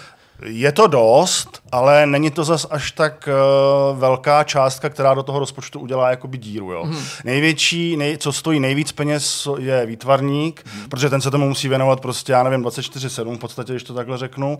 A pak taky animátor, protože ten musí být taky na full time. Takže tyhle ty dvě položky jsou na tom úplně to nejdražší. Takže ten dubbing, uh, řeknu to, kolik to může být, osmina ceny třeba. Mm-hmm. Hmm, hmm. Uh, my jsme s váma udělali rozhovor, uh, Jirka, že s tebou si dopisoval, takže mm-hmm. nějaký informace z toho už na webu hráči můžou najít. Uh, přesto uh, já bych se chtěl zeptat, uh, ještě když zůstáváme u té kampaně, tam uh, je spoustu odměn, které jste pro ty hráče vymysleli, odstupňováno samozřejmě podle velikosti toho příhozu a velká část z nich nabízí možnost dabovat nějakou postavu ano, ano, v té hře. Ano. A já když jsem to počítal, tak mi to vyšlo kolem nějakých 50 postav. Je nebo to tak? Je to něco tak? Takového. No. Možná no. i víc, člověče, ještě. Možná i, uh, no. možná i víc. To tam bude opravdu jako víc než 50 vedlejších postav, který může někdo dabovat. To mě jako fakt Ono to, ono to totiž není takhle. To je, když si před, přesně přečteš tu odměnu, tak Jasně. to bude fungovat tak, že já těm lidem pošlu dopředu scénář Jasně. Uh, z nějakých vytipovaných třeba deseti postav, který si myslí, myslíme, že by si ty lidi mohli nadabovat. Oni si tu postavu potom nadabujou, u mě doma ve studiu. To, je, to mi ušetří samozřejmě zase další náklady, že jo? A potom eh, v menu bude jakoby seznam těch lidí, kteří uh, dabovali, to znamená, že tam bude třeba, nevím, postava Polda, nebo ne Polda, nějaká fiktivní postava, Poldu ne, samozřejmě. Poldu ne, Poldu ne, to ne, to bych, ne, to bych nechtěl.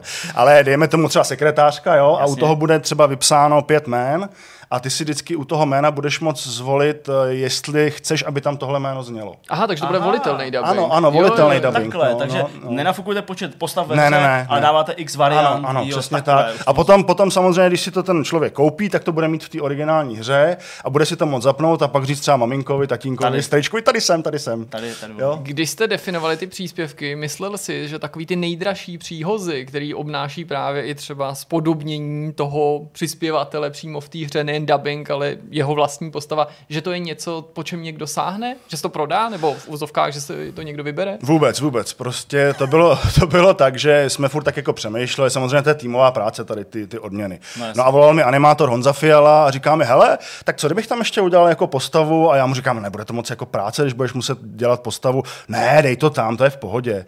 No a dali jsme to tam, ale vůbec nikdo nevěřil tomu, že by se tahle postava jako prodala. Jo. A, a budete si divit. Normálně mi ještě píšou lidi, jestli by ještě to nešlo aspoň jednu tam dát. Mm-hmm. Tak to je, to je hodně no. lákavý. Uh, ta míra těch odměn je z mého pohledu u většiny projektů, a tím nemyslím vůbec jako o českých projektech, ale mluvím prostě o projektech obecně, uh, často dost ošemetná, že jako někdo to úplně jako přepálí, uh, naslibuje těm hráčům strašně moc věcí a pak to výsledku nestíhá. Uh, dělali jste si třeba i research tímhle s tím směrem, aby to všechno bylo v nějaký časový prostě uh, rozvaze, tak abyste to všechno stíhali. Nemůže se stát, že prostě míru těch odměn zkrátka nestihnete a třeba i kvůli tomu oddálíte vydání té hry. To si myslím, že se nestane. Ono ani v podstatě není moc, co tam, jakoby, eh, tam jediný, co tam je problematický, je v podstatě ten dubbing té postavy, jakoby z časového hlediska. Mm, Ale eh, proto jsem tam dal jenom 30 těch odměn a nemyslím si, že by to měl být nějaký problém, protože ten dubbing bude vznikat třeba v průběhu půl roku, protože my už, jak budeme mít tu hru jakoby těsně před dokončením, tak už budeme moct ty dubbingy, tyhle ty mm. uh, amatérský v úvozovkách začít jakoby dělat. Jo. Mm. Takže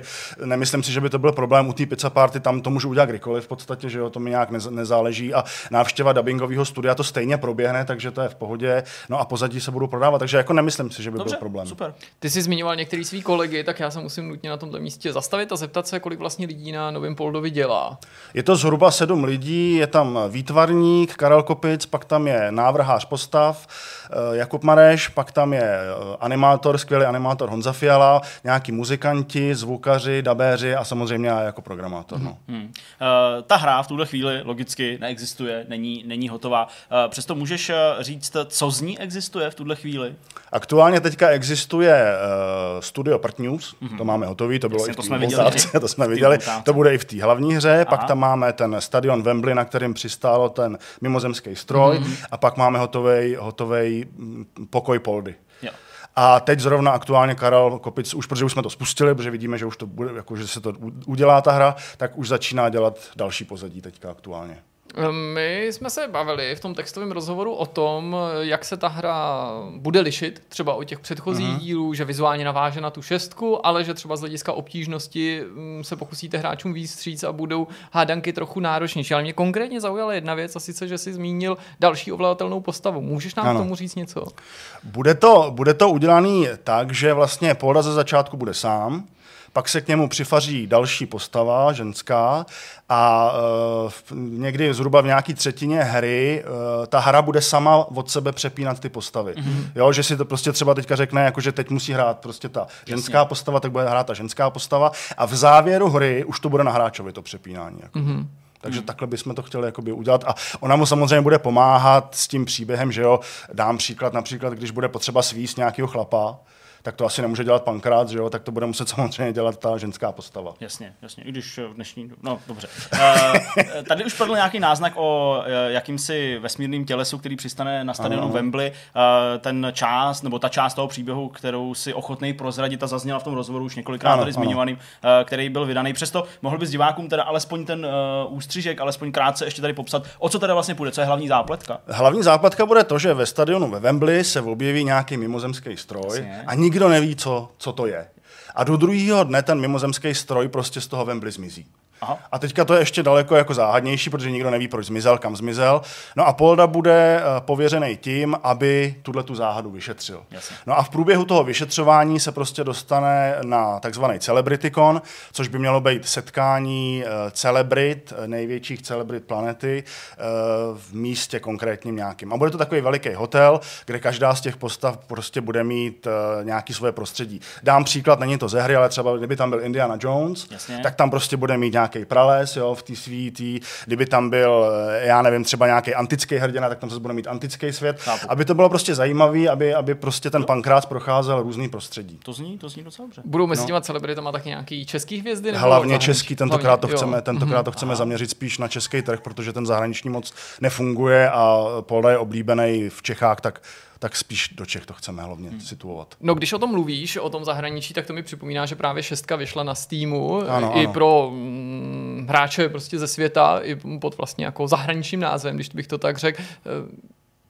můžeš nějak prozradit, jako, jak to působí na zahraničí hráče, jestli jako je ten humor aspoň trochu oslovil, nebo je to něco, co je... Ale je to, je to téměř bez povšimnutí. Mm. Prostě jakmile neděláš nějaký pořádný marketing v tom zahraničí, na což my prostě nemáme peníze, my jsme lokální vývojář, tak, tak to prostě nefunguje. Takže jsme to asi už i vzdali mm. a budeme se fakt zaměřovat uh, na ten český trh, protože v Česku a na Slovensku to lidi chtějí, jsou ochotní si to předplatit, mm. tak prostě to budu dělat. Je to asi ryze česká věc, ano, nebo česká ano, a slovenská, ano. stojí to na tom humoru, který který byl třeba typický pro ty 90. let a teď už se to tolik ne, to ne, nedělá, ale je to asi podobný, hmm. jako kdyby někdo chtěl prostě s horkým létem nebo podobnýma adventurama prostě prorazit stříhačkou věcí Přesně v zahraničí. Hmm. Když jsme u té šestky ještě teda nakrátko, tak eh, můžeš eh, nám třeba přiblížit, eh, jaký úspěch právě zaznamenala u českých hráčů, jak se třeba prodávala, jestli, uh, jestli to vyšlo nebo ne? Prodávala se strašně dobře, eh, ze začátku hlavně. Mm-hmm. Bylo to daný samozřejmě i tím, že jsme s tím vyšli před Vánocema. Mm-hmm. A já nevím, měli jsme tam i docela dobrou protipirátskou ochranu a za, zhruba za tři čtvrtě roku se objevil crack. Jasně, což a od, co, a od, to je super, to je, to je úplně senzační, hele, to jsme zvolili fakt dobře. A od té doby ta křivka šla úplně dolů. Chápu, jasně. Mm. Mě by ještě zajímalo, jestli by si vzpomněl na tu šestku, protože já jsem, možná už jsou to takový trochu mlhavý vzpomínky, tak mi osvěž paměť, ale já měl pocit, že vy jste tehdy na tu hru nijak zvlášť jako dopředu nelákali a ona tak vyšla jako z ničeho nic, nebo se mýlim? Je to tak, je to tak, no, protože to už jsem říkal i minule v tom rozhovoru, ten můj kolega, který mi s tím jakoby pomáhal finančně, tak na to neměl bohužel moc čas, takže to jako úplně se tomu marketingu nevěnoval, protože měl spoustu jiných aktivit. Ale nicméně sedmičku už jsem převzal čistě já, to už mm. bude čistě na, můj, na moje triko, takže se budu snažit ten marketing jakoby dělat trošku. No. Mm. Zase jsme se vrátili k sedmičce, takže já uh, ještě skočím zpátky na ten hit, hit na, tu, na tu kampaň. Uh, v tuhle chvíli ta částka je překonaná, myslím, dvojnásobně, už možná i trochu víc. No, vlastně. No, asi 218% tam. Tak to už, je, mm. to už je úplně uh, perfektní, zaplacený a jak si říkal, vývoj probíhá. Uh, plánujete nějaký takový ty jako v úvozovkách uvozovkách stretch goals, takový ty, jako když se překoná milion a půl, tak uděláme tohle, když se, když se překonají dva miliony, uděláme tohle, aby se ještě jako povzbudil ty lidi, protože ta kampaně je dlouhá, že jo, vyplnilo se za jeden den a teď prostě nadcházejících nějakých kolik, 25 dní ještě, nebo, nebo kolik zbývá. To tam tak, jsem eh, necelých 40 dokonce. nebo dokonce, no, to ještě, ještě, ještě delší. Takže, takže teď je to potřeba i jako nějak, nějak vyplnit. Koukal jsem, že vlastně ještě jste nějak nereagovali na ty fanoušky nebo na tu skutečnost, že se to vybralo jenom v těch komentářích, nikoli nějakým tím oficiálním updatem. Takže chystáte něco většího? Určitě budou updaty oficiální a, eh, chystáme, nebo chy, takhle, já jsem do, do médií vy, prohlásil to, že v momentě, kdy se vybere 600 tisíc, tak udělám verzi pro Mac. Jasně, to je takový To se, to, vlastně. Ano, to se stalo, takže verze pro Mac bude, na to se docela i těším, já už to plánuju docela dlouho. Mm-hmm. A e, zatím nic dalšího jako nemáme, přemýšlíme o tom, ale když by se vybralo fakt jako hodně, tak už to pak samozřejmě může znamenat i to, že e, nám část peněz bude třeba na půl do 8, že jo? Jo, Mhm, to, to, zní, jasně. to, zní, to zní skvěle. Ta no, technologie jako taková by třeba umožnila vydat to na ty konzole. My jsme se o tom bavili v tom textovém rozhovoru, že je to samozřejmě podmíněný jako kontaktem s těma prostě výrobcema těch konzol, konzolí, nutností certifikovat ten produkt, ale zajímalo by mě spíš, jestli jako po technické stránce je to vůbec reálný, nebo bys to musel svěřit, dejme tomu nějakým odborníkům na portování. Ne, ne, ne, to je, není to nic složitýho, to si dovedu představit, já jsem dokonce pro Xbox už nějaký věci dělal, mm-hmm. takže jako to není problém, to je v podstatě, furt je to jenom programování, že jo, není to nic jako extrémně složitýho, když se člověk v tom pohybuje 25 let.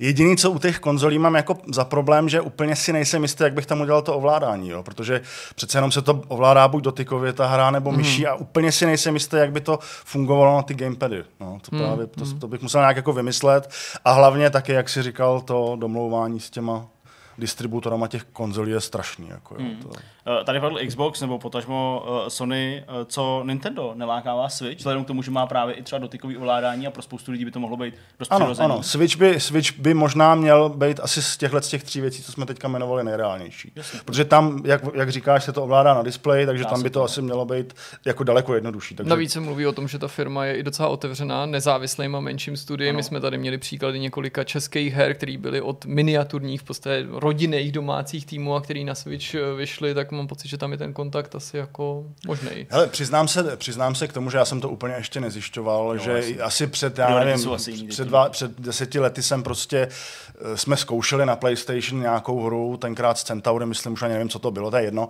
a prostě, to, prostě nám to ne, ne, nedovolili, nedokázali to prostě do, na tu konzoli dostat a bylo to hrozný. Jako, dali jsme do toho spoustu energie a nic z toho nebylo, takže to je taková moje možná trošku, jakože jsem na tom zaseklej, ale na ten Switch a na ten Xbox se chci určitě podívat. Super.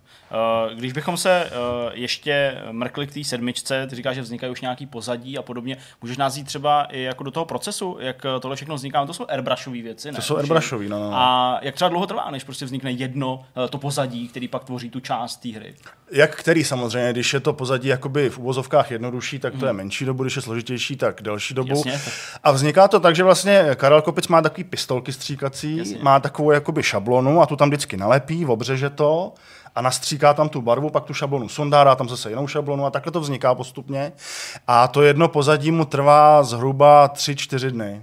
Jo, to, je, to je docela... Byl ten, byl ten vizuální styl něco, čím jsi byl od počátku jistý, že si přenesete do sedmičky z šestky, anebo, bys, nebo si s ohledem na to, že se ten vizuální styl v rámci série Polda opakovaně měnil a vyvíjel, taky uvažoval, jestli třeba to nemá být zase pro změnu 3D nebo 2D, ale prostě v jiný stylizaci. Ale 3D jsme už úplně zavrhli, protože to, to prostě lidi nějak nebrali. Sice píšou, že se jim vždycky líbí nejvíc čtyřka, ale to je hlavně z důvodu toho příběhu.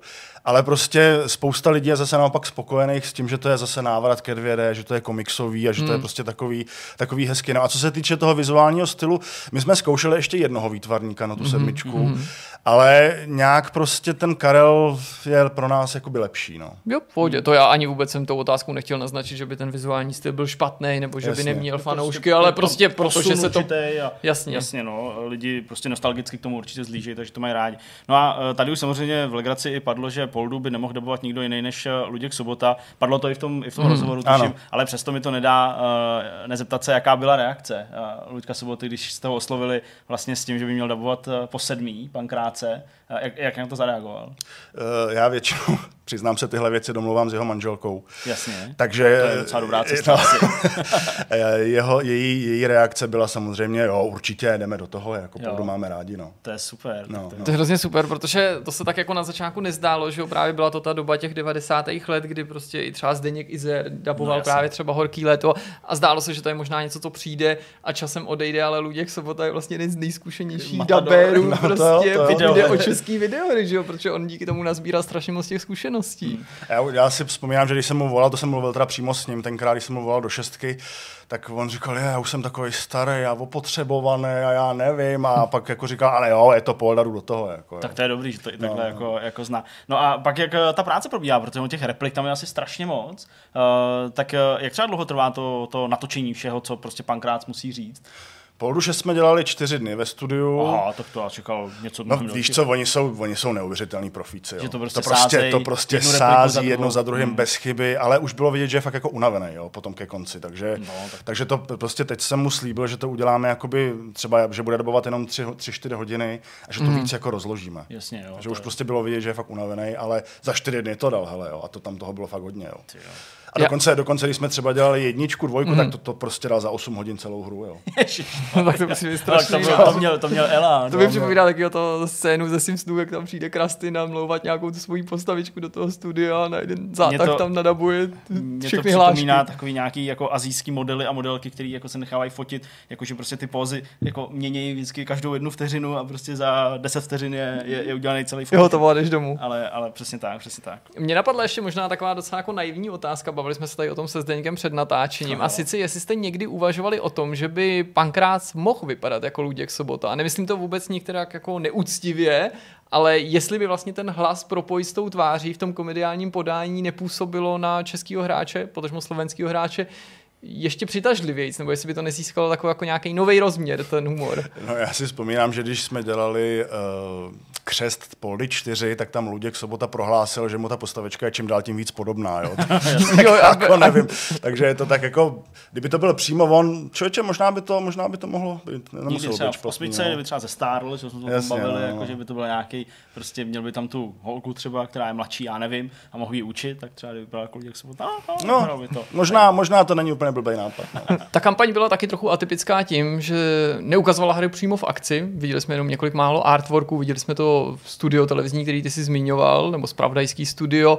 Můžeš eh, hráče trochu zkusit nalákat, kdybychom mohli spatřit něco víc z Poldy 7? No, jak jsem říkal, my teďka teda připravujeme to první pozadí a dá se říct, že zhruba tak jako jedno pozadí za týden vzniká plus minus, jo. Takže si myslím, že na konci roku už bych určitě mohl eh, víc nějakou ukázkou, jak ta, jak ta hra bude přímo vypadat potom v akci. Určitě do konce roku si myslím, že to můžu slíbit. Hmm, Plánujete třeba i nějakou hratelnou ukázku pro ty lidi? Já vím, že u těch příběhových her je to vždycky taky jako blbý a že jako uh, se odhalují prostě věci, které pak v té plné hře jsou, ale přesto nějakou, nějaký demíčko nebo něco pro lidi?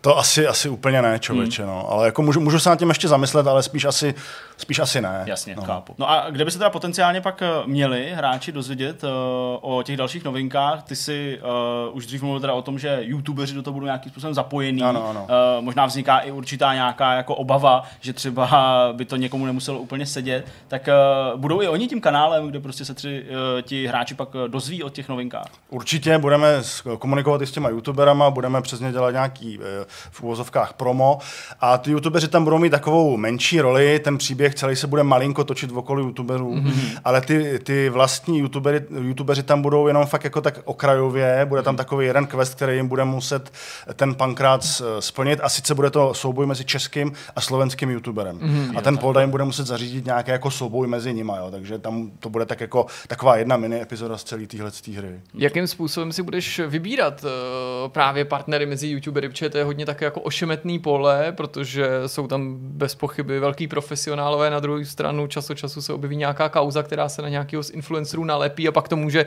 znamenat potenciálně nějakou negativní publicitu i pro ten produkt. No, já jsem oslovil konkrétně teďka dva youtubery, jeden z nich je Flygun.cz a to je za českou stranu mm. a druhý z nich je uh, Fivkvo za slovenskou stranu. A tyhle ty dva youtubeři, oba dva, uh, toho poldu hrozně rádi hrajou na internetu, takže Jasně. proto jsem zvolil tyhle ty mm-hmm. dva. Já jsem ještě zkoušel Hogiho, který mm. toho, tu, tu šestku hrál úplně skvěle, ale bohužel ten se mi nevozval už a on už prostě asi teďka má jiný starosti, než hrát počítačové hry, jak má tu svoji kapelu, že jo? Jasně, tak, to jsem koukal, tak to, to jsme zkoušeli, to se nám nepovedlo, takže, mm-hmm. takže tak. Takže tyhle ty dva, jo, tak ale já myslím, že ta sázka na to, že to jsou hráči nebo no, lidi, kteří prostě mají tu sérii rádi. Protože to, ona, ona, ona okolo nich je samozřejmě komunita těch hráčů, kteří na ty jejich videa koukají, takže to je i, i, i pro ty hráče to hmm. může být takoby zajímavý. No. Hmm, přesto uh, možná jak předbíháme, určitě to jsou jako niance toho příběhu, ale uh, budete, já nevím, tam jako si hrát i s tou myšlenkou, že právě spoustu lidí zesměšňuje, spoustu lidí si prostě u myslí, že to jsou jako lidi, kteří nic moc vlastně neumějí, tak uh, jako bude to třeba i to poselství, že prostě lidi, kteří jako tvoří obsah, taky jsou prostě lidi, kteří jako něco zvládnou, něco umějí. Uh, nebo spíš jako legrace a ironie prostě v podání. Bude to, bude to samozřejmě legrace, ironie, prostě známe pankráce, že jo? Okay, a já jsem to těm youtuberům i říkal, jako a nebude vám vadit, že si s vás budeme dělat legraci. Jo, tak takhle, ne, já jsem pohodě, toho jako... tancoval, jako, OK, jasně, dobře, no, no, tak no. To, zní, to zní slibně. No. Je závěrem něco, co bys chtěl ještě doplnit nad rámec toho, co tady padlo, nebo co třeba vzkázat eh, potenciálním zájemcům, hráčům, nebo třeba těm, kteří viděli tu kampaň a váhali, jestli vás podpořit a třeba teď si kladou otázku, no a máte ještě smysl poslat nějaký peníze, když oni vybrali tu cílovou částku? Tak předně, předně bych moc chtěl poděkovat všem lidem, kteří nám přispěli, strašně si toho vážím. Jsem z toho nadšený, jde z vás strašná pozitivní energie. Moc, moc děkuju, fakt moc děkuju, budu se snažit vás nesklamat, abych tu hru udělal co nejlíp, jak dovedu.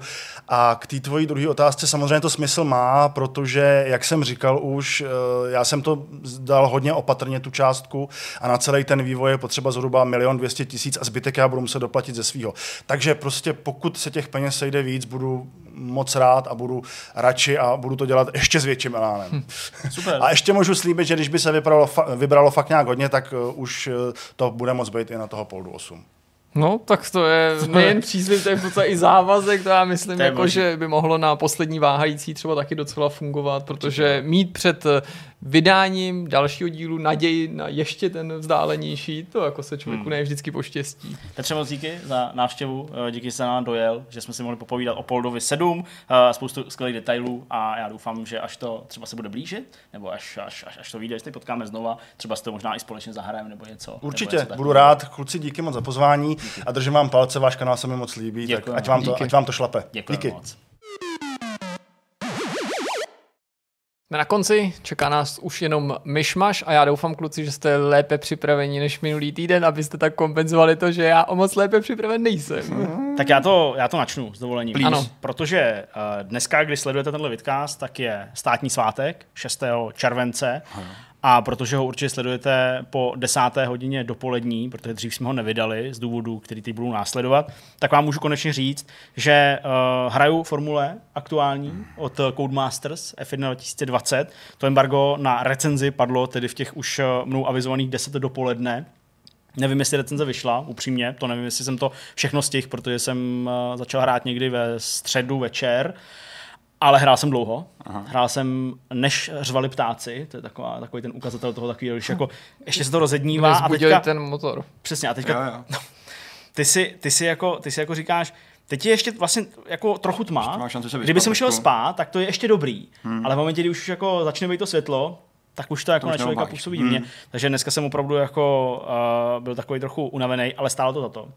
Protože musím říct, že ačkoliv uh, po tom prvním zahrání, který mělo pět hodin, pět a půl hodiny možná jsem to hrál, tak eh, samozřejmě nemůžu odhalit eh, všechny věci. Už třeba teď v pondělí už jsem třeba chytřejší, eh, nebo doufám ale musím říct, že je to prostě super. Mm-hmm. Že mm, bez ohledu na to, že se mi to ovládá podobně jako předchozí díl, že to vypadá podobně jako předchozí díl, jo, nepřišla tam žádná nějaká velká grafická, uh, grafická jako uh, novost, uh, takže vypadá to pořád stejně, tak uh, je tam ten důležitý prvek a to je to Create My Team. Mm-hmm. Já jsem si až do té doby, než jsem si ho včera vytvořil, než jsem si udělal Vortex Racing, tak jsem si neuvědomil, jak dobrý to je, sice nedostanete, nebo jako máte možnost logicky rozjet si šampionát, uh, šampionát v kůži nějakého skutečného pilota, mít prostě, uh, mít prostě jenom ten line-up těch formulí, tak jak je to ve skutečnosti, ale tohle je určitě jako fantasy kariéra, kde teda se to celý rozroste ještě o dvě další auta, o ty vaše auta a je to prostě dobrý. Mm-hmm. Jako ta zpráva toho týmu je taková jako OK, musíš vyvíjet nějaké věci,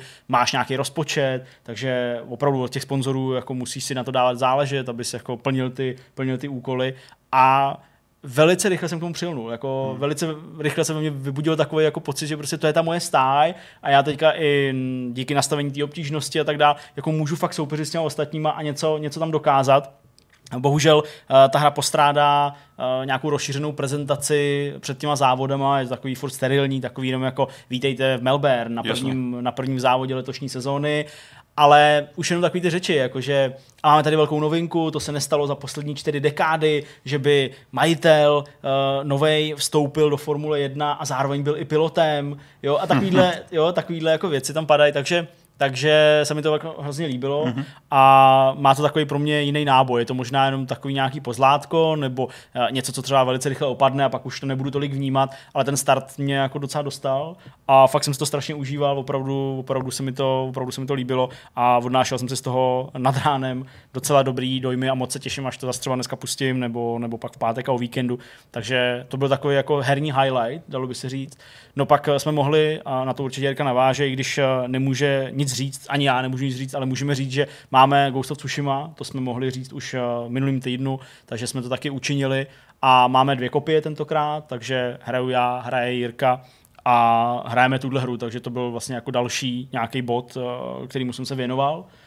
No a pak vlastně skoro jako nic, koukal jsem se na nějaký další dva díly, další dva díly Black Mirroru, dva díly, které jsem neviděl, epizodu z USS Callister, parodii na, na Star Trek, to se mi líbilo hodně mi přišlo fajn i ten, i ten, ten závěr, když takový trošku dostracená, pak já jsem vlastně nikdy neviděl ten díl, kde hraje Miley Cyrus, uh, takovou nějakou jako zpěvačku Ashley O, uh, do který je úplně bláznivě zamilovaná, zamilovaná, co by jako faninka, uh, právě jako hlavní ústřední postava tohohle z toho dílu a vlastně mi přijde, že to do nějaký míry musí být i skoro až jako biografie mm-hmm. uh, té Miley Cyrus, protože uh, pokud mi je známo, já teda jako její život nemám nějak zmapovaný a nikdy mě to nějak moc jako nezajímalo, ale pamatuju si takový body, tak já vím, že ona vystupovala s celou takovou tou bandou těch různých mladých zpěváků a zpěvaček na těch Disney kanálech. Hannah Montana, jo, jo, prostě, Hannah Montana. Hannah Montana, přesně tak. Takže uh, umím si představit, že po nějaký době, kdy už ti není prostě 14, ale už je ti 16, 17, že už to musí začít hrozně jako srát, mm. že prostě máš furt nějakou takovouhle jako hodňoučkou alter ego postavičku prostě v nějakém seriálu, tak tě všichni vnímají. A najednou jsi nahej na kouli. A najednou, přesně, a najednou seš, seš na kouli, nahatá, jo, najednou prostě v zákulisí eh, tam prostě probíhá sex s nějakýma nevím, bedňákama, jo, nebo já nevím úplně do detailu, ale prostě vím, že měla úplně jako mega rebelský období, mm. nebo možná to pořád přetrvává, i když pak se zase snažila snažila nějak jako vyvážit. To si pamatuju, jak dneska, když jsem byl autem od někud domů a uh, ten moderátor v rádiu, nevím, kdo to byl ani na jakým rádiu, asi Evropa 2, tak uh, jo, vlastně jo, to byl ten moderátor, jak má hlas toho Persiho z Dosnova světa, ale já nevím, jak se jmenuje. No to je jedno, to, tak, já tak neposlouchám ten, Evropu 2. To já jsem poslouchal, tak já si úplně nevím proč, to si pamatuju doteď, že on jako říkal, a Miley Cyrus se jako vrací uh, zase zpátky do takového svého jako umírněného nějakého období uh, a pí, zpívá písničku Malibu nebo já něco takového, tak to si pamatuju, že se jako tak jako vrátila zpátky. No a aby jsme se vrátili. jak Teresa Pergnerová oznamovala v S holkám, že Angelo domutoval. Jo, to je taky dost možný. Ano, to je, to je, Takže to byl takový jako slavný moment, přesně, prostě, jako, že není potřeba přelom kariéry, přesně. Tak uh, celý ten díl s tou, s tou Ashleyou je vlastně, si myslím, o ní, jo, že se jí tam snaží vlastně znásilnit o písničky, jo, ačkoliv ona chce hrát už nějaký úplně jako tvrdárny a pak to tím mm. končí, že pak je v nějakém prostě klubu, jo, a rozhodně ne před nějakými 15 letýma šílenýma faninkama, ale prostě před lidma, který mají svůj život a chtějí slyšet nějakou drsnou mm. hudbu. Takže to se mi vlastně docela líbilo, jako nepřišlo mi to úplně blbý, ale je to přesně takový ten jako materiál, který si zlídnu v metru a, mm. a, a, stačí mi to, jako není to žádná velká kvalita. A to je asi všechno. Já ještě navážu na ty formule, protože musím říct, že i PS Kirsten My Team je tohle první roční po dlouhé době, který mě fakt láká si zahrát. A já, hmm. jak jsem říkal několikrát, nejsem úplně formulový, ale přesně se kombinuje taková ta produční kvalita, který už si formule drží už nějakou dobu hmm. a, a, ten rozšířený jako mod nějaký zprávy a managementu, který třeba ve VRCčkách posledních a předposledních, a který jsem si přesně přál jako hezky zaintegrovaný do, do, do takovéhle hry. Hele, tady jsou třeba takové drobnosti, že ty musíš jako naplánovat vždycky aktivity pro ten tvůj jako tým, nebo pro tu tvoji stáj, i sám pro sebe, i pro mm-hmm. toho druhého pilota. Takže vlastně máš takový jako schedule, takový prostě jako kalendář a tam prostě jako vždycky jako jsou to elementární věci, dole jsou nějaké tabulky, takže ty prostě vidíš, že jako tohle ti přidá nějaký peníze, protože Není to nějak nějaká extra akce, komplexní, že? Není, To- to... je nějaká akce prostě pro sponzory, mm-hmm. tohle to ti prostě přidá, nevím, lepší aerodynamiku vozu, protože si věnoval nějaký úsilí pokecu prostě s lidma, kteří se starají o aerodynamiku, jo? takže jo, jo, jo. takovýhle jako drobnosti, ale ty musíš to nastavit, nebo to případně můžeš nechat poloautomaticky Jasně. tak nějak naházet a vlastně je to jako dobrý, že máš pocit, že to ovlivňuješ, mm-hmm. což se mi líbí. No. Když tam takhle funkční jako změny, přesně jako aerodynamika a výkon a podobně, tak je to fakt jako super a může to znít fajn. Takže Jo, jo. tohle bude asi moje další zastávka. Uh, já jsem to koukal. Peaky Blinders, pátou sérii Hmm. mm. na Netflixu. Uh, dobrý ve výsledku. Uh, fakt jako dobrý, musím říct. Že ten, trošku mi, že to trvalo zase dlouho se k tomu dokopat, ale, ale výsledek byl dobrý. Tak jsme uděláš pak recku A- těch taktických logických hry, co No jo, vidíš, OK. to jsi dobrý materiál OK, na to. tak jo, budu se těšit. Uh, je fakt, že třeba i, i hlavní hrdina, který hraje teda Cillian Murphy, pokud se nepletu, mm. tak jak jsem ho moc nemusel jako v jiných filmech, že má takový jako divný, divný obličej, jako, jako skeletonský, velký Ah. oči, jako panenka. Proto mají režiséry rádi, že jo, třeba jako A Nolan, že jo, on je fakt prostě jako výrazný, On je fakt jo. No, jako je, a no. výrazný. A tady mu to jako sedlo. Já jako Souhlas. změnil mé vnímání té role a jeho jako člověka, takže, takže fajn. Nicméně musel jsem najít nějakou náhradu za tady to. A rozkoukal jsem Ozark. Uh, viděli jste Ozark? Ne, ale vím, že mi to furt naskakuje na Netflixu, ano, no, bude mysteriózní severský No, nebo něco. ne nutně severský, Ne, je to zase severský. jako je tam zase tématika jako kartelů, drog a podobných Jo, věcí. aha. Aha, aha. A zatím dal taky dobrý, takže jsem měl štěstí, můj, můj výběr jako nebyl uh, z dobrýho do špatného naštěstí, takže, takže fajn. Jsou tam drogy. takže- Ale já, já, drogy. já, do toho ještě stoupím, když říkáš drogy, seriály a tak dále, tak herec, který hraje uh, Gase Fringa v Breaking Bad, tak eh, dneska, tak se jmenuje, díky, já jsem se na to jméno nebyl schopný vzpomenout a nemám to poznamenaný, tak eh, od dnešního dne ne, eh, začal týzovat, že, že spolupracuje s nějakým jako velkým studiem na nějaký úplně gigantický hře, ve který okay. bude vystupovat, ale logicky ještě nemůže říct, co to Jasně. je. Insider z druhé strany říkají, že už se prej tenhle měsíc to dozvíme, takže to možná bude něco, co bude představené třeba na té Microsoftní konferenci, Nový nebo něco takového. Vágáme se Mandalorian. Hele, třeba, já nevím, jo, A ale on sám je extrémně charismatický, takže Jo, jako jo, jeho role může být jako velmi zajímavá v jakýkoliv hře, takže to může být celkem, jo, může celkem, celkem OK. Co se her týká, teda, tak já jsem uh, vrátil se k Assetto Corsa, kterou hraju dál, uh, kde jenom jako můžu potvrdit to, co jsem říkal naposled, že bohužel jako škoda, že ta konzolová verze je takhle jako rozbitá, tak jako rozflákaná, byť se to hraje skvěle. Uh, tak se ta hra jako nechce nechat hrát úplně jednoduše. A je to prostě bolavý to vidět a slyšet. Tak to ale bohužel je. A ještě jsem si musel, bo dal jsem si, nařídil jsem si, že odbavím poslední rest jako velký a to je Death Stranding, který já jsem nehrál, když vycházel. Aha. A, takže mám po nějakou dobu jako teďka čas hrát Death Stranding a jsem zase zvědavý. Uh, trošku se toho A bojím, pustil, protože nebo ještě ne. ještě Mám nainstalováno, ceremonie proběhla taková ta první. jasně. A trošku se toho bojím. Už jako tak nějak na sobě cítím, že to budu muset hrát jinak, než hraju hry normálně. To znamená, projíždím každý kout jako úplný mentál a snažím se prostě jako vyzbírat Tak je to všechno. úplně, no, ale jako, A zase vím, to není tady tak můžu šílený. jako narazit a musím být jako opatrný, protože ten příběh je to, co mě jako táhne. To je jako to, to Já vím, se úplně těším, jak to budeš jako hrát a bude tam na tebe vyskakovat, že něco můj uživatel pro tvýho postavil a tak. Já to se prostě. těším jako hodně. Najdeš vlastně. můj žebřík nebo něco a budeme úplně propojený virtuálně. Stáváš mi lajky, já se trendy dostanu. kolem vás. To bude Přesně přesně. to a úplně Hideo v Japonsku, úplně jo, propojil jsem prostě já jsem spojil tu Oni se znají. No a, a co se týká jako her, tak to je všechno. Byl jsem jako víkendu na severu, kde jsem nezažil nic velkého, Hmm. protože je to sever přece jenom, tam se moc věcí neděje. A, no, to je všechno. Můj Já- týden. Ještě než budu mluvit Jirka, ještě jednu věc, která probíhá od pátku uh, a probíhá i teď v pondělí a probíhá až myslím do sedmého nebo osmého, to znamená do úterý nebo do středy, tak uh, se rozběhla uzavřená beta Mortal Shellu, Mhm. uh, tý Souls-like věci, kterou jsem tady tak jako obdivoval. A, A ty asi hraješ. já doufám, že, doufám, že v tuhle chvíli, Doufám, kdy že to ji asi sledujete, tak už to hraju, protože já jsem to nevydržel, já jsem teďka, protože se objevily dneska preview uh, na různých webech, ale takových ne úplně nutně těch největších, takový ten PC Games N to měl a tak mm-hmm. dál. Uh, spíš ty zájemci asi, jo, protože sice je to zajímavý, ale prostě asi to úplně nerezonuje jako nějaký velký titul, tak jsem jako psal o ten, jako o ten přístup a tak dále, tak snad, snad to dopadlo. Zajímá, co na to A řekneš, fakt, fakt jako bych rád, bych rád se na to podíval a i třeba zprostředkoval nějaký dojmy, protože Ahoj, já jsem zde nějak, jsem docela důležitý guj tady v Československu. to spíš, to spíš k ním chýlo. Ve střední Evropě. Přesně. Znáte Rusko? Nebo no, znáte provincii ale, Rusko? ale ono, Ne, ne, ono, Československo. ono kol symetrii oni jsou, myslím, Ukrajinci nebo... nebo... Jo, takhle, no tak to, Tak, tak, no jo. znáte, Znáte. Ale blbý, znáte, no. blbý je, že Znáte musí, svůj hele, oni to vydávají ale Playstek, což jsou Britové a nechávají se zastupovat asi třema agenturama. Aha. A než jsem jako se proklikal na nějakou tiskovku, kde by bylo vymezený, kterou z těch třech agentur eh, zastupuje, nebo která z těch třech agentur zastupuje v Playsteku tuhle hru, Mhm. tak úplně říkám, what the hell? Takže pak jsem psal a říkal, a zda Charlesy, domluvili jsme spolu nějaké věci na Gamescom, nevím, jestli to děláte, ale potřeboval bych ten Tak klíček. to mi připomíná schánění Disaster Reportu. Děkuji za všech pět kódů. Tak jako jsem rozeslal a teď, teď tam přijdou prostě Pak klíče. Budete na to muset hrát volové, protože když ne, tak vole nám prostě nás setnou. No. No, ty už si to říkal, já hraju Ghost of Tsushima a nemůžu o tom vůbec nic říct, což dost jako omezilo moje pole působnosti, nejen ve smyslu jako povídání o Ghost of Tsushima, kde zatím kompenzuju Jako je tam katana v té hře. nemožnost, nemůžu říkat vůbec To nic.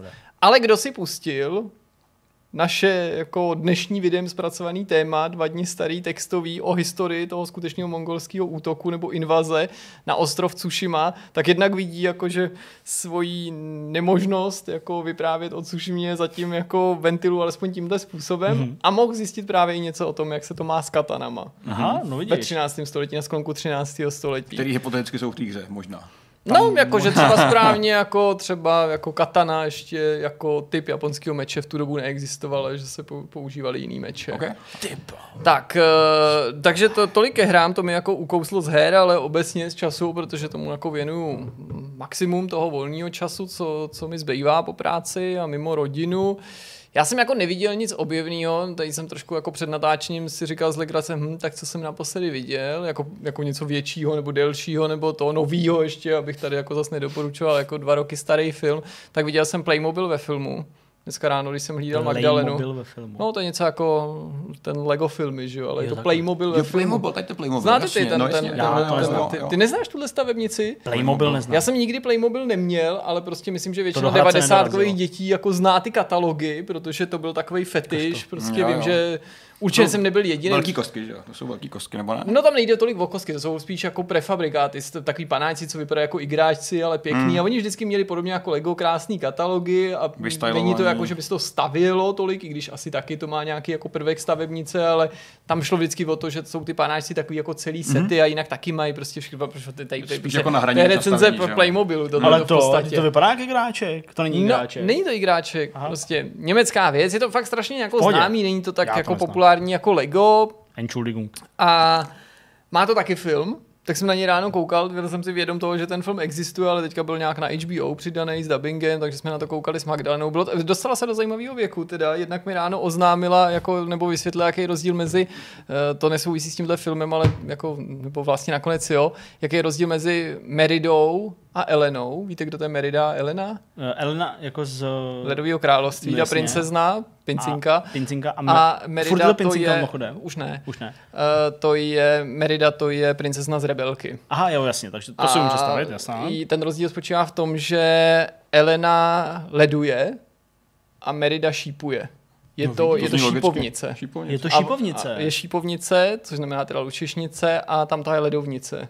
To znamená... Což, no to znamená, že dělá ty ledový kouzla. Jasně. No a teď má teda jako ještě kromě tohohle, že takhle jako rozdává ty moudra, veškerý její věty začínají jako slovním spojením víš to, jo, tati víš to, táto víš to, a pak následuje prostě něco jako žáby jsou zelený, jo, prostě jako nějaký objev, jakože, tak eh, krom toho, stává, ne! Krom toho teda Playmobil ve filmu viděla dřív než já, má den předtím. Takže to vyprávěla, viď? A celou dobu mi říkala, co se stane. Prostě to je jako chodící spoje. A bylo už prostě. Teď se rozsvítí maják. Vidíš to, táto? No vidíš. Za chvíli. Pozor. Teď je spolkne maják. Prostě že to. A hele, o Playmobil, neviděl jsem to celý, že jo, protože její pozornost pak uvadla, prostě, takže už jsme nesledovali Playmobil ve, filmě, ve filmu a šli jsme šípovat eh, s, s Meridou, ale nezdálo se mi to tak blbý, prostě jenom je to takový jako normální průměrný. Zaujal mě začátek, že to má docela jako pěknou premisu, že to nezačíná v tom stavebnicovém světě, ale že to je příběh sourozenců, který se jako natočený doma jako živí herci a propadnou se do toho animovaného světa.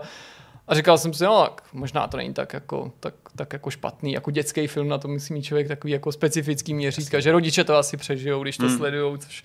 No a já vlastně jediný, co jsem tenhle týden jako pořádně sledoval, byly nějaký videa na DVTV a podobně, protože já už jako druhý týden, v podstatě nejen tenhle, žiju teda kauzou životopisu něko, někým nazývaným spíš 900 stránkovým pamfletem uh, Milana Kundery, hmm. českého spisovatele, že jednoho z nejslavnějších žijících, možná dokonce nejslavnějšího žijícího spisovatele ve světě, který teda žije ve Francii a tak dále. Asi tady nemám, jsme se dělám medailony Kundery, mě prostě zajímal jako osobnost vždycky a teďka vyšel tenhle ten kontroverzní uh, příběh, kontroverzní kniha pojednávající o jeho životě, od Jana Nováka, což je mimochodem vlastně docela jako uznávaný autor. On je teďka hodně jako samozřejmě pranířovaný. Někdo ho chválí za tu knihu, jiní ho kritizují, protože ta kniha je super polarizující.